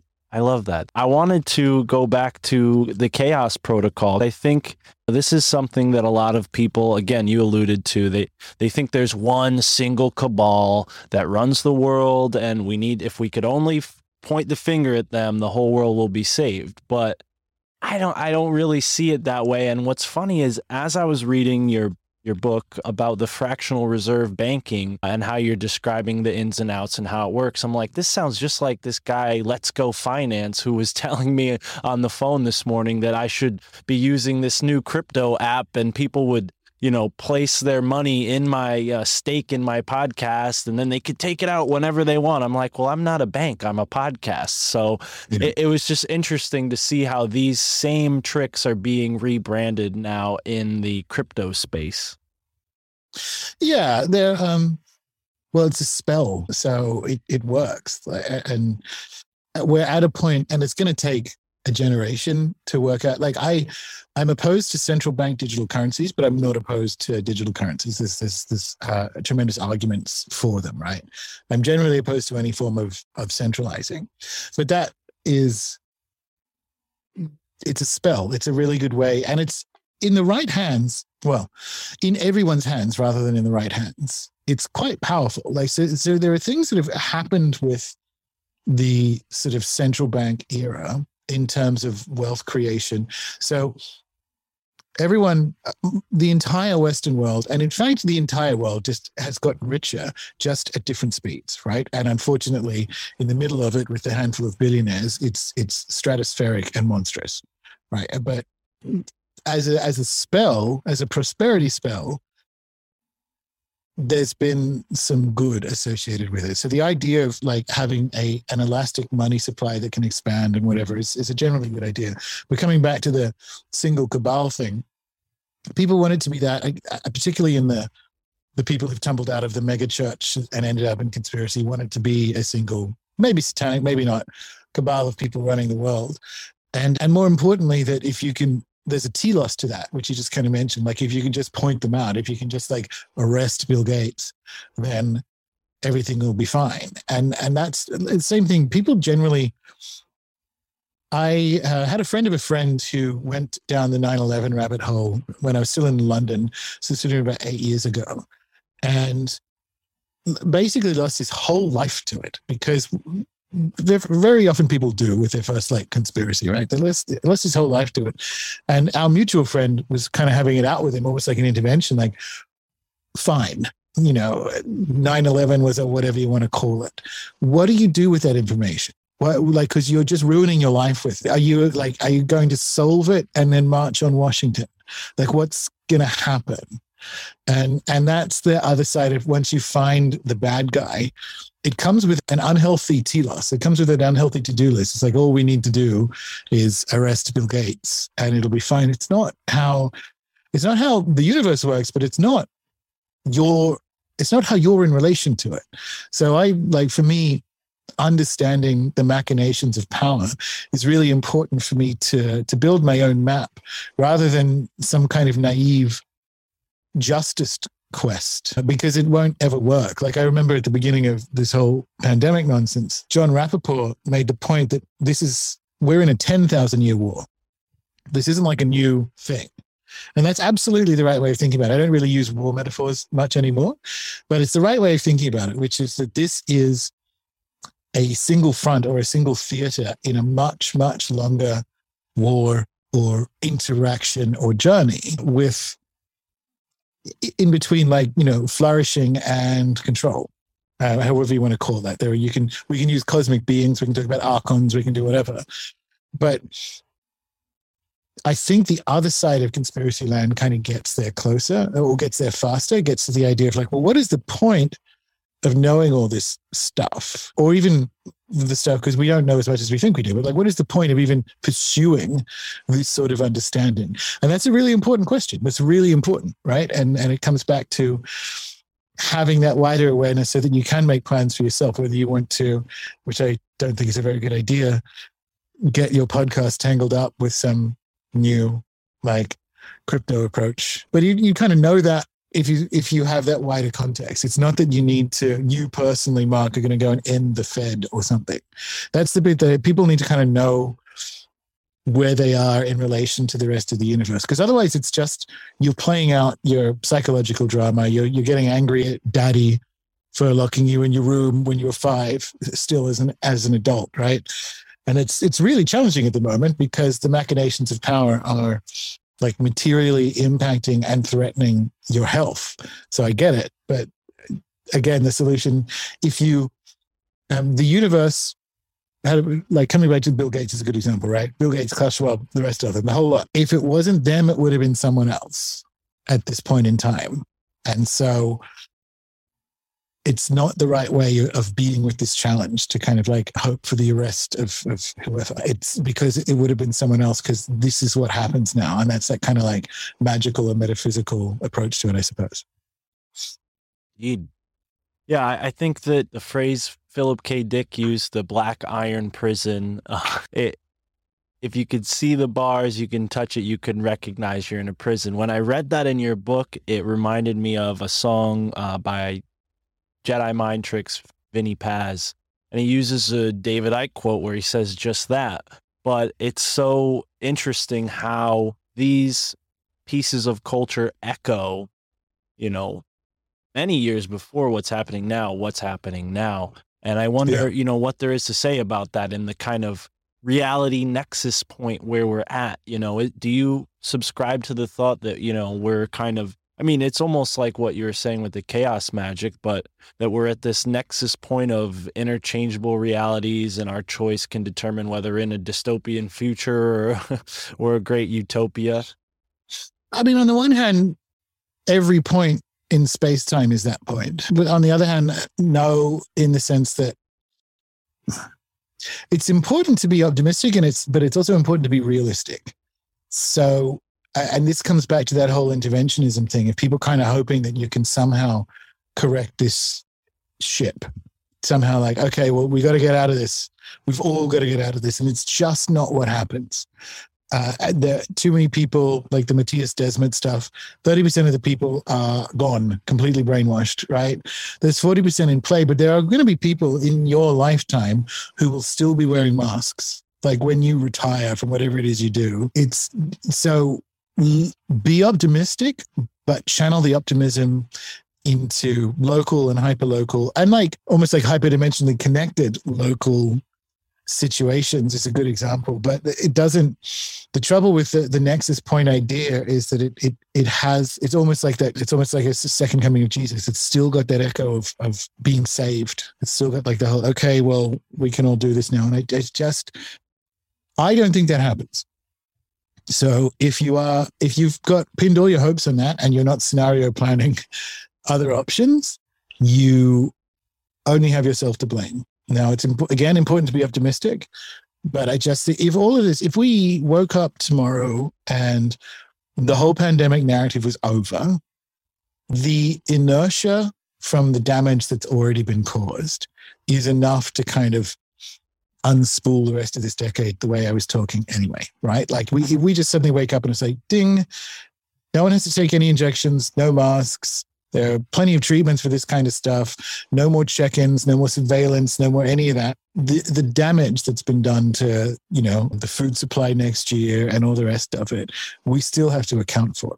So I don't think we're at a nexus point where we can all move into or change reality and all be in this new bright future. But we are at a moment, I call it a well, I learned it in shaman school, but I call it the Pachakuti. We are in a moment where the people who need to find each other and wake up are in the process of doing so. So we're sort of like the, the, the new civilization that's being built. Not everyone lives in it, even though we all live in the same place. And so I'm optimistic about that. I'm optimistic there is there are millions and millions of people who probably would have gone along with because let's be clear, even before the pandemic narrative, it's not like the way we lived was great. It's not like we were doing the right thing when it comes to the earth and, and nutrition and and you know equitable resources for everyone, all the rest of it. So it's not like things were good before this whole nonsense happened. But I don't think the people who woke up over the last two years are ever going back to sleep.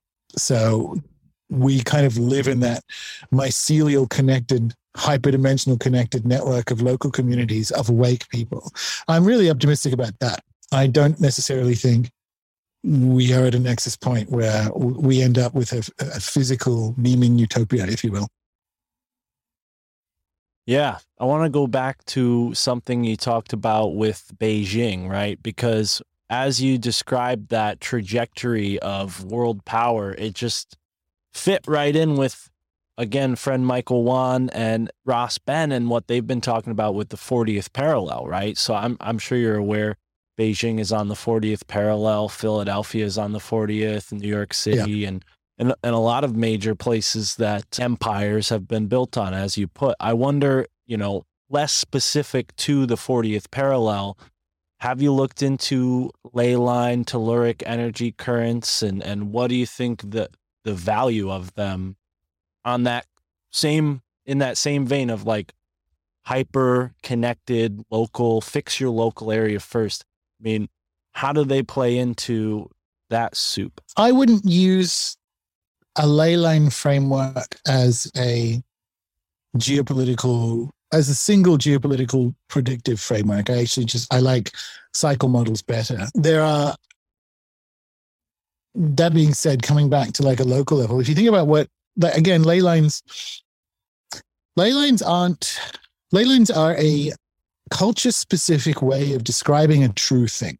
So obviously it's let's just make it easy and say it's a British idea that there are channels of energy that connect different points in a landscape, right? Let's just call it that.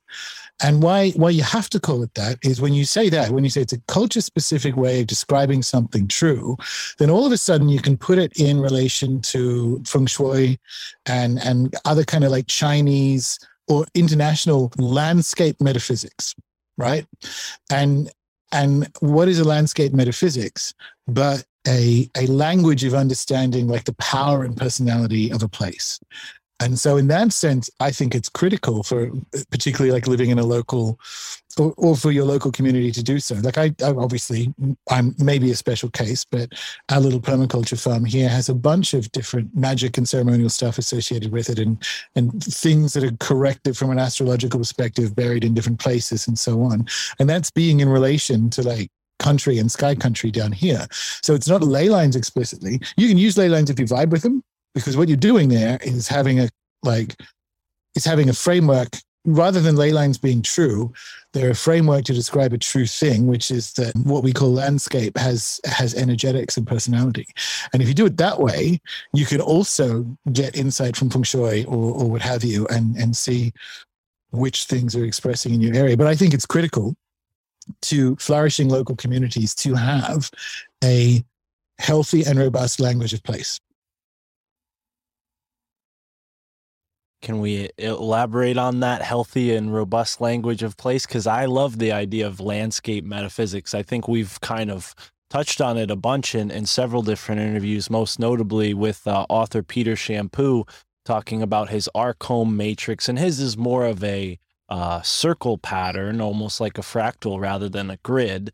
So I, I totally understand what you mean, how it's kind of a cultural context. And he talks about that in his book how his ley lines are are somewhat subjective to his observations but you can use his parameters to maybe find significant energetic features in your own area yeah, then that, I mean, that's a really good example of it then. In the same way that there are certain pattern, and I, I just think about this, like I think permaculture is this. I'm the outgoing president of Permaculture Tasmania and I'm the permaculture designer amongst other stuff, right? So in permaculture, you learn patterns and then you either apply this is the wrong way of saying it but like you apply them to a landscape or you arrange landscape in accordance with universal patterns. The the direction that water flows and you know a, across a pit of land and and the the winter and summer like rising and setting points for the sun and all these kind of and and prevailing weather patterns and all the rest of it. So it's it's permaculture at its best is a pattern science right? So that you're actually trying to live in accordance with how the universe is patterned. I would say feng shui is another really good example of that, right? So you might not have Chinese hills and rivers, but there are energetic relationships between certain kind of hills and rivers and the angle of your house. And so that that's what I mean by having like a language of place. I would include I, I wouldn't want to get more specific than that because I would it's easy, particularly with normies, to start with like a permaculture framework because you're as far as they know, you're not doing anything weird. You're, you're just kind of like you're just kind of like arranging in accordance with nature. But like, what even is nature, right? And then you can kind of move into whichever thing suits. Like if I was if I was building some kind of permaculture community in like outside Glastonbury, somewhere in the West culture, I'd use ley lines, the Michael lines right there. Like a, that sounds like a really good thing to do, right? But it is, it's more about being because that's the right thing to do for there. Like the Michael line doesn't come through my farm, so it's more about again. I don't think it's a weird way of saying it, but I'll go with it. I don't think you're doing it right if you're trying to apply universals. Like the, literally, the key is for it to be are. And so it's really difficult to kind of go back up and go, well, what about this one? And like, well, it would depend. The, the ones that I think are the closest to universal would be quote unquote natural patterns. And I think the guy who invented permaculture, Bill Mollison, who was Tasmanian, so it actually comes from here. I don't think people realize what kind of philosopher he was because he was in awe of the fact that, and this is real 70s, 80s fractal stuff again, how erosion works and the, how the shape of a mountain is approximately the same shape as like a pile of dirt on the mountain. And that is weird. It is weird that fractals are true. Like it is weird in that kind of hermetic as above, so below sense, which I think is referring to fractals, that the shape of a river is the same, the same kind of like riverine patterns viewed from above whatever angle you get down to heading into the delta it's that same kind of split split split. That's weird. It's weird that that is a pattern in reality. And that's kind of a really platonic idea of there being some kind of like archetypal patterning capacities for the whole cosmos. And it's our goal to live in accordance with them. And I would put feng shui and, and ley lines as part of that recognition. The, the pat- patterns include, in fact, are almost always energetic or at the level of the field so that you can't see them. But like if you don't live in accordance with them, you'll be washed away quite literally in, in some cases. So that's what I mean. And it, it depends on what you vibe with and what your local area is. If you're in Southeast Asia, there will be place spirits that you build little houses for and, and what have you. But it depends it depends where you are. Absolutely. Yeah. Wow. Thank you. I didn't expect to get into that as much as we did. And I, it's really a pleasure because it's become sort of a, a, through line in the show and, and definitely a through line in my life exploring New England. What's been particularly fascinating in New England, and I don't know if they have these in Tasmania, I assume they might, given that you're on a farm, you're probably familiar, but they have these stone rows that in some cases are very benign, very, you know, ubiquitous, and they're just piles of stones that farmers in colonial times built. But then in other cases, we're finding huge, almost megalithic stones in these stone rows, and they're going through new growth forests.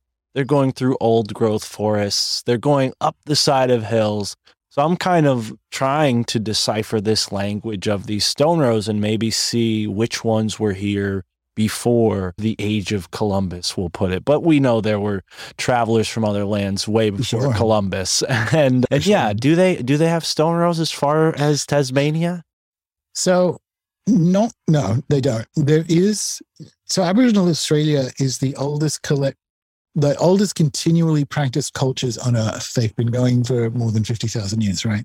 And so the language of place is is very different in Abor- Aboriginal Australia, uh, and particularly in Tasmania. The, the, language, it's it's much closer to feng shui, so that the uh, you'll find shell middens and things, but the way Aboriginal Australia was on country in a country that's made by fire was very much more like that. So it was a language of timing and time rather than like stone and structures. And so you, they wait for the first snow to do the kind of cultural burning. And in fact, when Captain Cook was coming up the East Coast, a similar thing happened uh, uh, with Columbus on the East Coast of um, the US, but, or Turtle Island. But there was like continuous smoke the whole way up. And, and this kind of being in relation and, and understanding the custodial role of, of arranging and, and being with country involved fire more than stone here. And when the when the Europeans first arrived, the landscape, the bush, looked like English parks, looked like English parkland. At the time, there was an English park designer called Capability Brown. And the whole idea behind that is you would sort of engineer lovely little hills and standing trees and so on, rather than formal gardens, you would sort of mimic what the English countryside looked like as a landscape design language. And when the Europeans, when the British showed up here, particularly in and around the Sydney area, the it was like parkland. So there were these sort of elegantly spaced out trees that you could walk in between and, and birds everywhere and like wildflowers at the base of the trees and so on. And that was all under custodianship of, of the local tribes of the area. That's how they lived. So instead of building stones, they just made paradise, right? And it's it's so it's really interesting to find on an archaeological level. Now there are some like alternative historians who think that there is more megalithic stonework in in Australia the, Abor- that either people before the Australian Aborigines or much earlier back actually did, but it was much more of a language of being with country. So it's it's art on it's art on walls and it's contributing to the flourishing of the whole system as as a sort of 50,000 year I dare dare to call it technology because that's kind of our word for it so there's more you find the impact of aboriginal australia in a good example so the stonework you will find prior to contact they would do things like build watering holes for kangaroo so not to hunt them, but so that the kangaroo had water. So you'll find structures uh, coming from a pre-colonial time in Aboriginal Australia, and the, the cosmology is just so different to ours. It's like, well, why'd you build that for the kangaroos? Why were you hunting them? No, they needed a drink. Um, obviously, they were hunting them, but like the the the role of humans in, in an Aboriginal understanding comes back to that custodianship thing of like we are here to make this place better. And when you apply to a language or to a landscape, that's the wrong word, to country that is made by fire, when you when you master fire and you understand it correctly, you are not just like making a gap, but there are there are plants that require fire to germinate their seeds. Uh, cool fire, not like the massive bushfires we have because we no longer do it. So that you actually improve the plant biodiversity by, by understanding of cultural burning, but you also open up landscape so that marsupials like the kangaroo can in fact eat. So you're growing the number of animals as well as plants, as well as yourself, as and that that's the Aboriginal technology. And I'm constantly in awe of it. I just think I have this because I wrote a book, another book, Starships, A Prehistory of the Spirits. I had this idea that older isn't necessarily better, and I think we can all agree with that.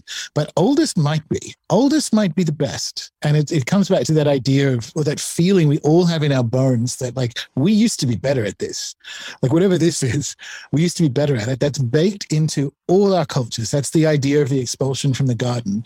Like we used to live better than we do now. There's been some kind of fall. That's the story of Atlantis. That's all of that stuff.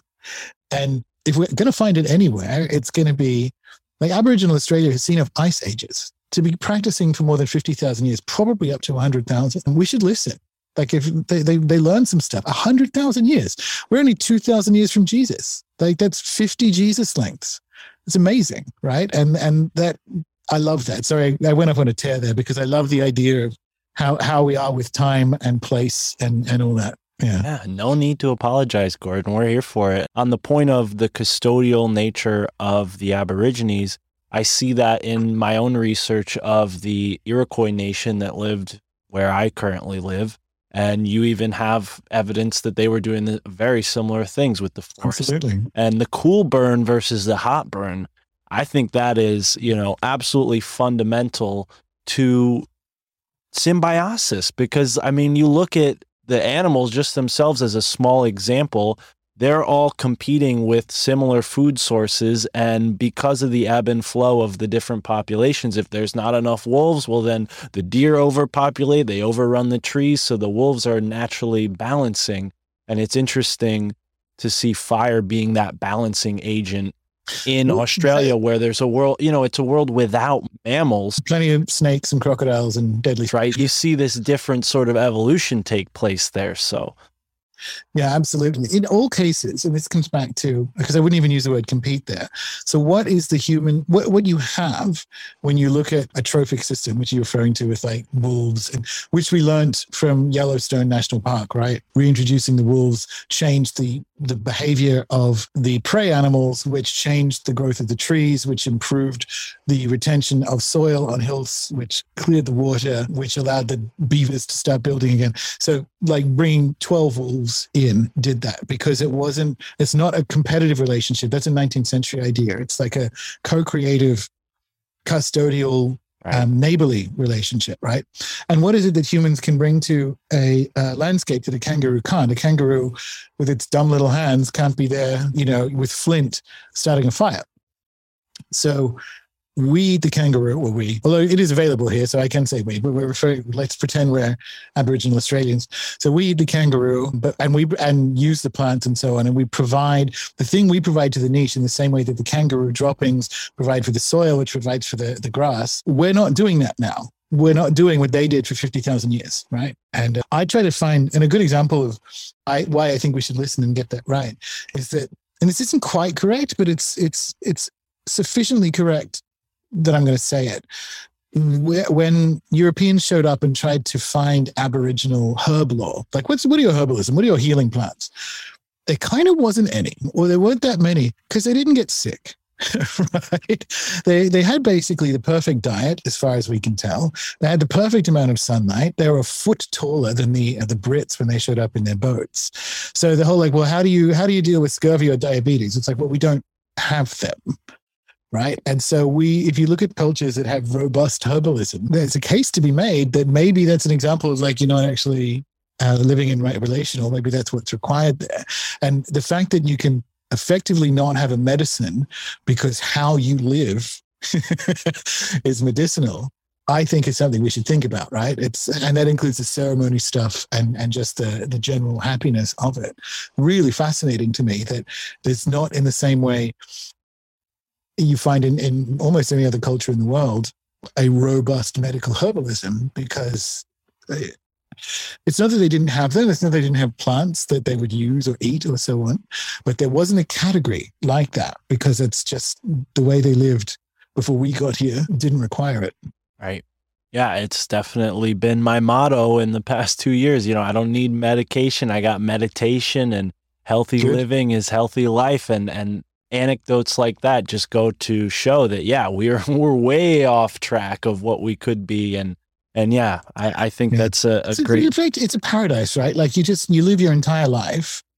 So before we got here, like it's it's warm the whole time. You're just living on the beach, um, eating super abundant seafood, partying, singing, fucking, whatever you got that. Like I, I'm I'm I'm not I'm oversimplifying the culture, obviously, but why? What an amazing way! What an amazing fifty thousand years. So not that we ever get back to that. There's like too many of us, and we don't live that way or any of that kind of stuff. But there's wisdom in that. There's wisdom in what you, what we individually and as a culture find to be priorities in in how the cultures that have lasted the longest actually live. Right. Right. Well, we are coming to the close here, Gordon. So I definitely want to thank you for joining us. But before we go, I notice you have really cool series on your YouTube channel. I'm not sure if it's on anywhere else or wherever you can find your content, but I noticed the Lenormand cards. You've been going through. I- The Lenormand, yeah, yeah, yeah. I imagine you're going through the archetypical parts of the deck one by one because I noticed just by the titles it was sort of like Queen or I think you, one of them was about the Fool. Am I off there? Can you tell the audience Sort what they can expect to to find from the Lee Norman card series you're doing? So a friend of mine, Colin, is a Scottish artist, and I are creating a Lenormand deck. And the Lenormand is a oracle, sort of 18th, let's just say late 18th century oracle. So it's not tarot cards. There are 36 cards in a Lenormand deck, and so each week we've gone mostly each week. We've every 10 cards we take a week off. We go through, and for people who join live, we talk about that card and what we want on it, and then we see it the next week and so on. And we're coming to the end of that project. If and what's happened, so we only got a few cards left, and then I have to finish writing the book, and then we sell it. They're available for sale. You'll find at the links below every video or at runesoup.com.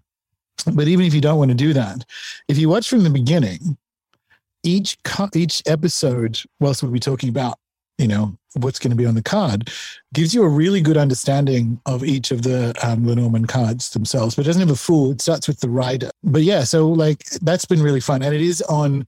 It's basically just on YouTube. I think it's also because my YouTube auto publishes to Odysee. You can find it there. But even if you're not going to watch along live, each episode is really interesting. I think this first time anyone's ever done it. Like a week, people have done it with tarot, but like a weekly deep dive on each of the Lenormand cards. And that will result in a deck and a fortune telling book that will be out sometime this quarter. I want to be more specific, but Animystic's been delayed as well because everything is delayed at this point in time with shipping and all the rest of it. So I'm just going to say this quarter that Lenormand deck will be out. But if you if you're into Oracle reading or tarot card reading or any of that sort of stuff, it's been a really really fun project. Love it. Well, I'm eager to dive into that because, as you could tell by my question, I was not familiar. So thank you for clearing that up. and and yeah, I think that's fascinating. I don't have any Oracle decks myself, but my girlfriend does. Uh, she has one themed on the goddesses. I think it's like a goddess. Oracle deck. But this has been a real fun time, Gordon. Thank you so much. And remind people again where they can find you. Obviously, Rune Soup, you're on Odysee, you're on YouTube, you got the podcast and all the podcast apps, the same one you're listening to this on. Where else can they find you? That's it. Everything that ever happens uh, in my life is at runesoup.com. There's some Telegram groups and that kind of stuff, but you can find it all, including um, booking for energy healing sessions and the rest of it at runesoup.com. Beautiful. All right, Gordon. Well, thank you so much for joining us here. And thank you for listening, folks out there. Enjoy the moment wherever you are in the now. All right, ladies and gentlemen, thank you for sticking with us here on the My Family Thinks I'm Crazy podcast. And what a conversation with Gordon White. Mapacho. We talked about ayahuasca. We talked about landscape, metaphysics, something that you know we've been talking about a lot on the show lately. And if you like that kind of stuff, go over to our Rokfin because you know the the weather's changed a bit. It's kind of cold out, but as soon as uh, as soon as I get back out on a hike, I'm planning on making another survey video. So if you like metaphysics or landscape metaphysics, sign up on the Rokfin and show us some love. Check out our videos there. Uh, my own personal investigations into some landscape metaphysics. So it was so cool that that came up today. Obviously, Gordon's unreleased, yet to be released book, Animystic, will be touching on that and many other brilliant things. And Gordon, I mean, you heard me say it, he's a brilliant guy. I mean, really well spoken, really clear thinker, and a really, really highly skilled communicator. I mean, some of the concepts that he relayed here in this episode go deep. So don't don't worry. I too feel like I need to go back and listen to this one again. So uh, show us some love and, and hit the rewind button. Download the episode twice. Listen to it twice. That'd be freaking sweet. I know I'm gonna listen to it, and uh, and I usually never do that because uh, for whatever reason, after I record a podcast, I don't typically like to hear my own voice. Uh, I do listen to the times that I'm on Tinfoil Hat just because I I never want to miss a single episode of Tinfoil Hat. So I cringed my way through the uh, Swarmies episode that I was on, but also I probably said some cringy things there that I uh, only said out of nervousness. I mean, come on. Can you blame me? Sam's a, a professional comedian. I'm just an average guy who loves conspiracy theories and occult symbols and strange, bizarre stories that make you wonder uh, what kind of reality are we really living in. And this year in 2022, we hope to have more interesting people on the show, more stories like the one we had with Ron Weed, more researchers like the conversation we had with Peter Champoux, and friends of the show, of course, like the ones we've had with uh, Ron from New England, Alex Stein, uh, even Matt from the Great Deception podcast, Matt Raymer, um, Chris Matthews, and the homie Romy. That's just in the past few days. And actually, we had a nice little run there where it was all guests that I met in person. Um, Tim, or I'm sorry, Etienne and uh, Owen Hunt. But, anyways, on to the next. Gordon White, thank you so much. Be sure to check out his Lee Normand Oracle cards that him that he is creating himself. And uh, oh, a couple things that I wrote down for for today's episode. So a, a lot of loose jackers, a lot of loose loose jackers out there on the interwaves. Uh, keep hating. it's all love on this end. I never told anybody not to listen to anybody's shows. I just don't endorse what some podcasters choose to do in their personal time uh, and what they qualify as research. Very interesting stuff. Fill in the blanks. I'm not going to talk about it because we're above that. This is a positive show, and we're not going to engage in the truther drama on this show. Hint, hint. Um, anyways, one of the really interesting synchronicities was that an old friend that I had, an old friend, Ryan uh, B, is his last name B. I don't want to give out his identity, but just for clarification's sake, so people don't confuse it with the other person by that name who has come up this week. Um, so my friend Ryan B, back when I was in my college days, we'll say, even though I dropped out, um, he was not really a fan of my. It's hard to explain, but Ryan and I were really good friends. Ryan B. Okay, this is again not a podcaster. It's just a, a weird coincidence that this person has the same name. Um, so Ryan B. We'll call him B.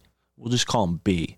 So B used to have um, an apartment that I lived in, and he had um, a job as a manager of a um, ca- like a canvassing group, like a political group, and um, and it was you know environmental cause. I was a young naive dumbass who got involved with that kind of stuff, and really for like a short amount of time, just canvassed and and barely made any money, but I had a good time uh, hanging out with B and living with him and his friend um, Santosh in their apartment, and um, and as we got to know each other, they started to realize like, oh, Mark's a little strange. Mark's a little weird. He, you know, believes in things that we don't believe in, and so we would have a lot of debates.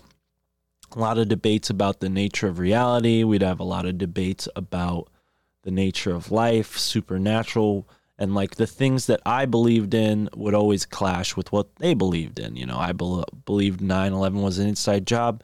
Uh, I actually I felt like it was more than just a belief; it's a fact.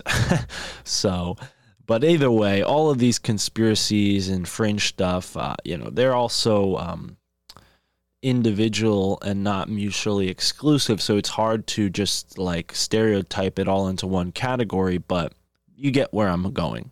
Well, what's so funny about what B did um, was B sort of kind of had enough with me at one point, and we kind of had a falling, uh, falling out. And B really like, even though we were in the same friend group, B just wouldn't talk to me, and and it hurt, you know, because I I'm the kind of guy who like naively thinks like, uh, you know, it can't can't harm anyone, and you end up harming people, and and it, it hurts. It feels bad, and I regret it. So I apologized, and you know, B's the type of person that you know didn't really give a fuck about my apology. So either way, what was interesting was when when B and I had the falling out, is he offered um he he was like, "You know what, Mark? Like I really don't agree with, you know, the way you see the world." He's like, "You really should read Descartes."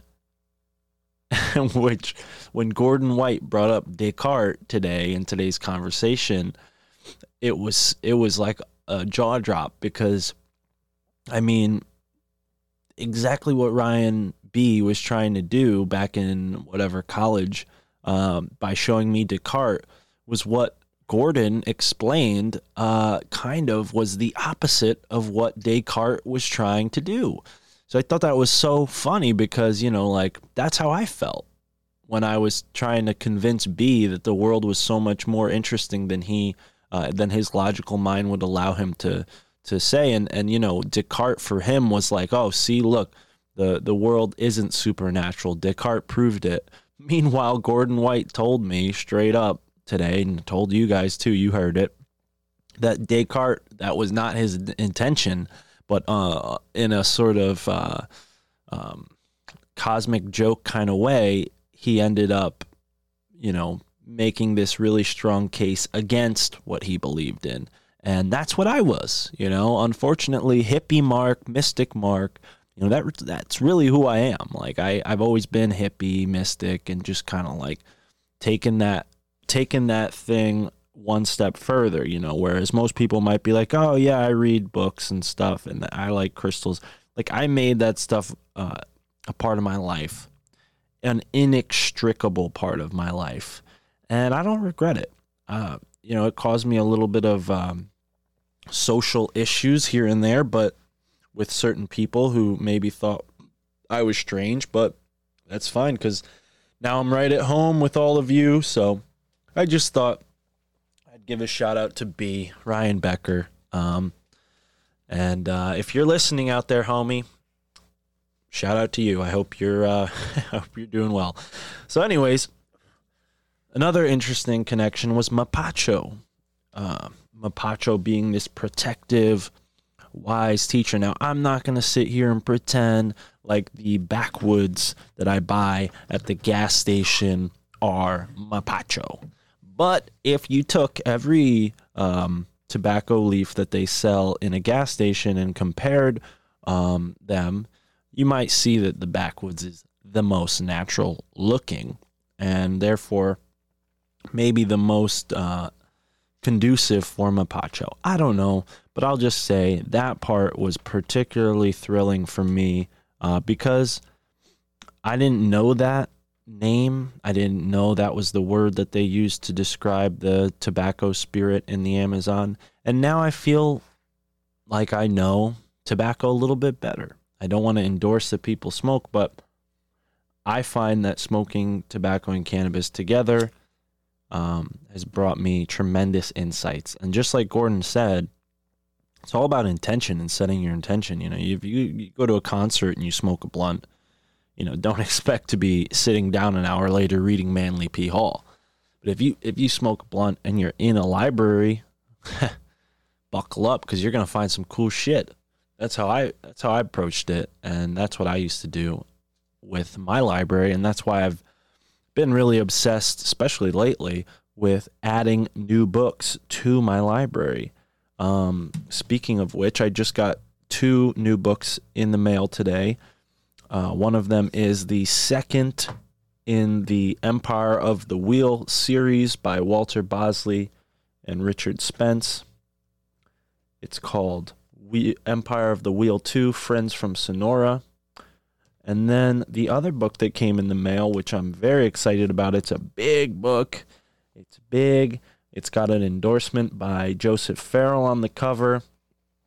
It's called The Handprint of Atlas by Shesh Harry, The Artificial Axis of the Earth and How It Shaped Human Destiny. Wow.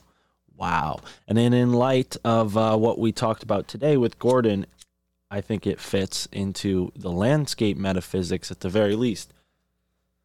Now, back to Gordon, though. As I mentioned, I picked up his book, The Chaos Protocols. And, you know, Gordon's a big deal, to me at least. And I got a little nervous, didn't really ask all the questions that I wanted to ask. So I think maybe right now we can go through his book just a tad bit and give you guys some teasers um, in case you want to go and buy this book yourself. I think it's definitely worth your while. So, the Chaos Protocols Magical Techniques for Navigating the New Economic Reality. So, he's got chapter one Recognizing the Bars. Um, just another way of saying recognizing that you're in a prison. Um, chapter two A Probabilistic Universe. Chapter three Becoming Invisible. Four Armies of the Dead. Five, ambivalent allies triggering sync. Six, the magnificent game of the king. Seven, wish granting squiggles. And eight, how to wage a mind war. Then there's a conclusion and an appendix, but you know, I want to say that these chapters are not what you might expect from a book that claims to teach you magical techniques for navigating an economic reality. I mean, they're talking about Hermes, they're talking about Anubis, they're talking about an amalgamation of the two called Hermanubis. You never heard of that one before. Shout out to Slick Dissident, Hermanubis, brother. Shout out to Gabe. Gabe, hit me with the fucking breakdown on Hermanubis. Please. I want I want the numbers. I want I want a full slick dissident report sheet on the on the word Hermanubis. And if you guys want to know what I'm talking about by a slick dissident report sheet, go over to the uh, My Family Thinks I'm Crazy Telegram, where my homies are constantly going back and forth, different people every day. There's the same old characters and there's some new faces as well. So join the gang. It's growing, and uh, Slick is always, always putting some cool, cool info in the chats. So you're missing out if you're not on the Telegram chats. Let's read this. Uh, let's read this here. So, Hermanubis. One of the purposes of running through, running you through uh, a cynocephalic history at some length is to no- announce that you can get yourself a statue of Saint Christopher from almost anywhere and have a ready-made, almost voodooized home for Her- Hermanubis on your altar. Ideally, try to find one with a lamp, a sacred symbol of Hermes. Ooh, that connects to what I was looking into with Austin, Texas, and how they have a lamp on their flag. That represents Hermes, the messenger. And that's funny because what do we traditionally think of when we think of a lamp? We think of a genie, a genie coming out of a bottle or a lamp, right? And he grants you some wishes. It's kind of like a message. I don't know. So, wow. I mean, I'm not going to read anymore because I want you to get this book for sure. But not only does Gordon straight up give you some uh, some spells to try out, he uh, and some of my dejectors are going to really hate this. But you know, when you get this big, when your show's growing, you got haters. That's fine. Uh, but the occult dejectors might think that uh, there's some dark symbolism in here. But you know what it is, folks?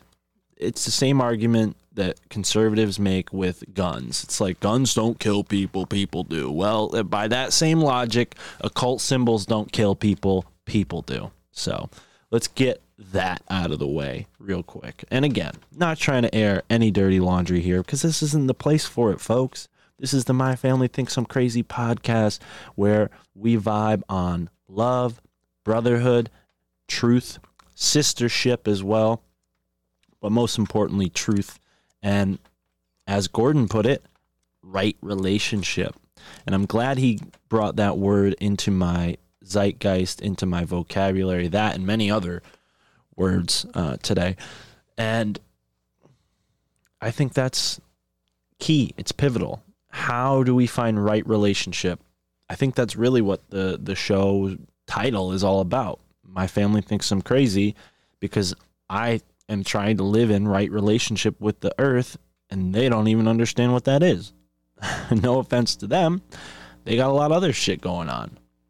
And all credit to them. They're pretty good at doing what they do.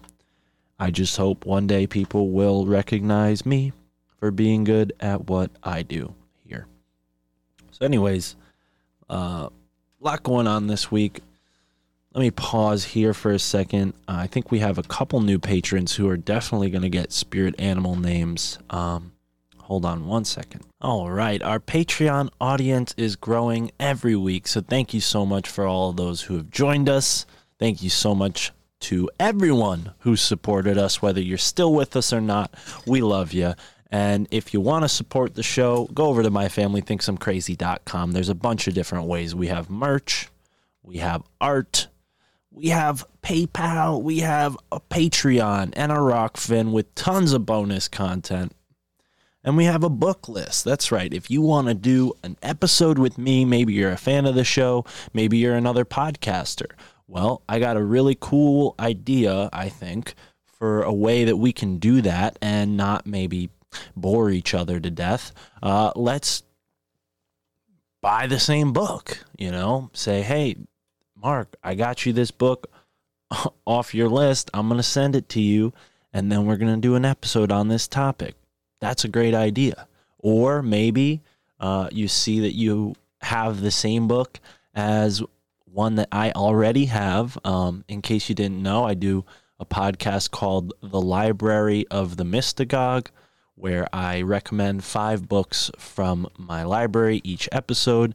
I put one or two out in December, but I will be putting out three a month. So stay tuned for those in January. They're only available on the Patreon. But either way, folks, the book list through Amazon, those are books I don't have yet. So if you're interested in that opportunity, hit me up, say, hey, this is what I want to talk about, whatever. Uh, if you can send a book, that's even better. That'll get you a spot on the show immediately. Uh, but, you know, I definitely don't want to rule it out if uh, if you can't go out of your way and spend money on a book. But keep in mind, folks, this is all coming out of my back pocket. Um, you know, thanks to the lovely supporters, it's a lot easier. But I do this podcast, um, all on my own, really, from recording to editing to producing to publishing to promoting to uh, managing and all the other things that go on with this podcast. I'm doing it all. So can't um it, it's it's a lot easier when I have some help from you folks. So thank you so much. If that sounds cool to you, do it. Buy me a book. But anyways, I'm getting way off track. We have two new patrons, and I just want to give them both a shout out. Shout out to you, John B. the second, and shout out to you, Heather. John B. We've got your spirit animal name right here. Ooh. All right. This card is bent, so I don't know if it's coming up in the deck multiple times, but this is a cool synchro because we just we- have a few groups that are forming here. Like there's some dragons, there's some bears. We got another lion, okay? So John B, you are the whirling lion. Uh, you got the whirling rainbow card, which represents unity and wholeness achieved. Uh, and you got the lion card. So, um, you know, you can be the rainbow lion. You can also be the united lion. I just thought whirling lion sounded coolest. So we're going to go with whirling lion. And uh, Heather, shout out to you, Heather. Thank you for being a patron. Your spirit animal name is ooh. You are the Kokopelli dolphin or the fertile dolphin. You got the dolphin card and you got the Kokopelli card, which represents fertility. Uh oh. Hit up Alex Stein. He's fertile too. Just kidding. Anyways, those are the spirit animal names. If you want one, if you think it sounds cool, if you think it sounds racist, I don't give a fuck. They're spiritual animal names. And if you want one, go over to the Patreon, show some love, and join the family. Get a fun little nickname that you can use in the Telegram chats. Uh, it's funny giving out spirit animal names after what Gordon White said at the beginning of this conversation about um, about the term animism, and he's absolutely right. I mean, that was a time where unfortunately there was one group of people who thought they were superior to other groups of people that they were, you know, pretty um, new to interacting with. But for the past 500 years or so, we've had, you know, this sort of destruction of those indigenous cultures and and yeah, Gordon's right. There's only two or three actual tribes if we want to really be purists about the term tribe and what a tribe is and what it means to be uh, truly outside of mainstream society, then yeah, there's really only a couple. I mean, there's the guys that are pretty famous on uh, Senegal Island over there in the Indian Ocean. You know, they don't. Uh, is it Senegal Island or Sentinel Island? I think it's Sentinel Island.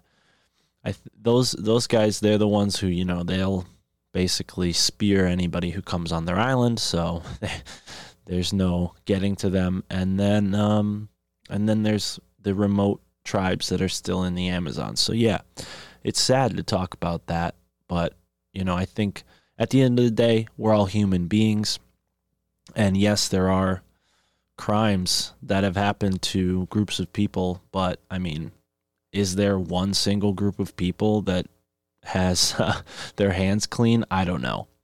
I don't know, but I just try to avoid the political stuff because I, I'm not a I'm not a genius, you know. I'm not a, a scholar, and I'm definitely not a social justice warrior. But I have a lot of love for indigenous peoples, indigenous cultures, and whether touched or untouched, the tribes of North and South America.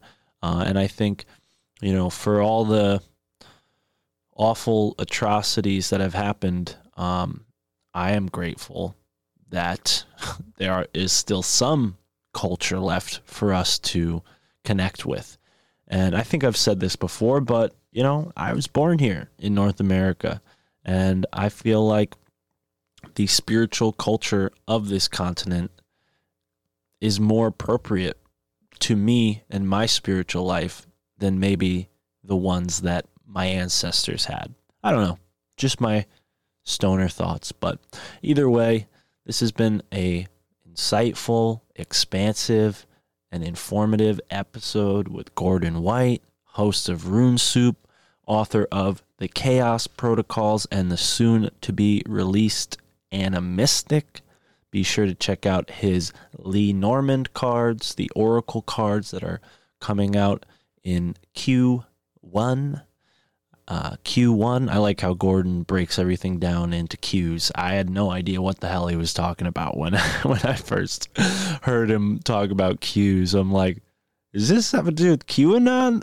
no, quarter. Uh, but anyways, little uh, uh, business sounds like some some white collar stuff to me. I don't know.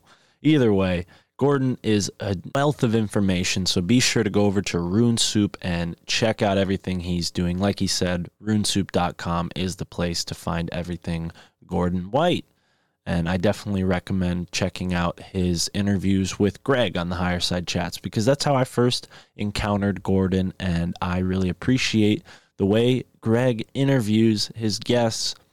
I hope I can achieve that level of professionalism one day with this show uh, and bring my own flair, my own flavor, my own style to the podcasting world. Because Greg's show is great. He has definitely inspired this show a ton, as well as my homie Sam Tripoli. Shout out to Sam. If you haven't heard the Swarmies episode, that's right, I was on Tinfoil Hat for my third time. Uh, sorry, fourth time uh, second time doing the Swarmies. So go check that out. It is episode, let's see here. Go check out episode 523 uh, of Tinfoil Hat with myself, Sammy T, J Nice, and XG in the place to be. Uh, I was also on the show way back last year in, uh, let's see, for episode 411, the first time we ever did the Swarmies. I was on episode 395 with Agostino Zoida and David Lugo. And then finally, my first appearance, the infamous episode 377, The Black Magic Legacy of Aleister Crowley, with yours truly. So go check those out if you're a fan of Tinfoil Hat and you're a fan of me. I'm sure you already have. Uh, and that does it for today's episode. Thank you so much for listening to the My Family Thinks I'm Crazy podcast. Have a great moment wherever you are in the now.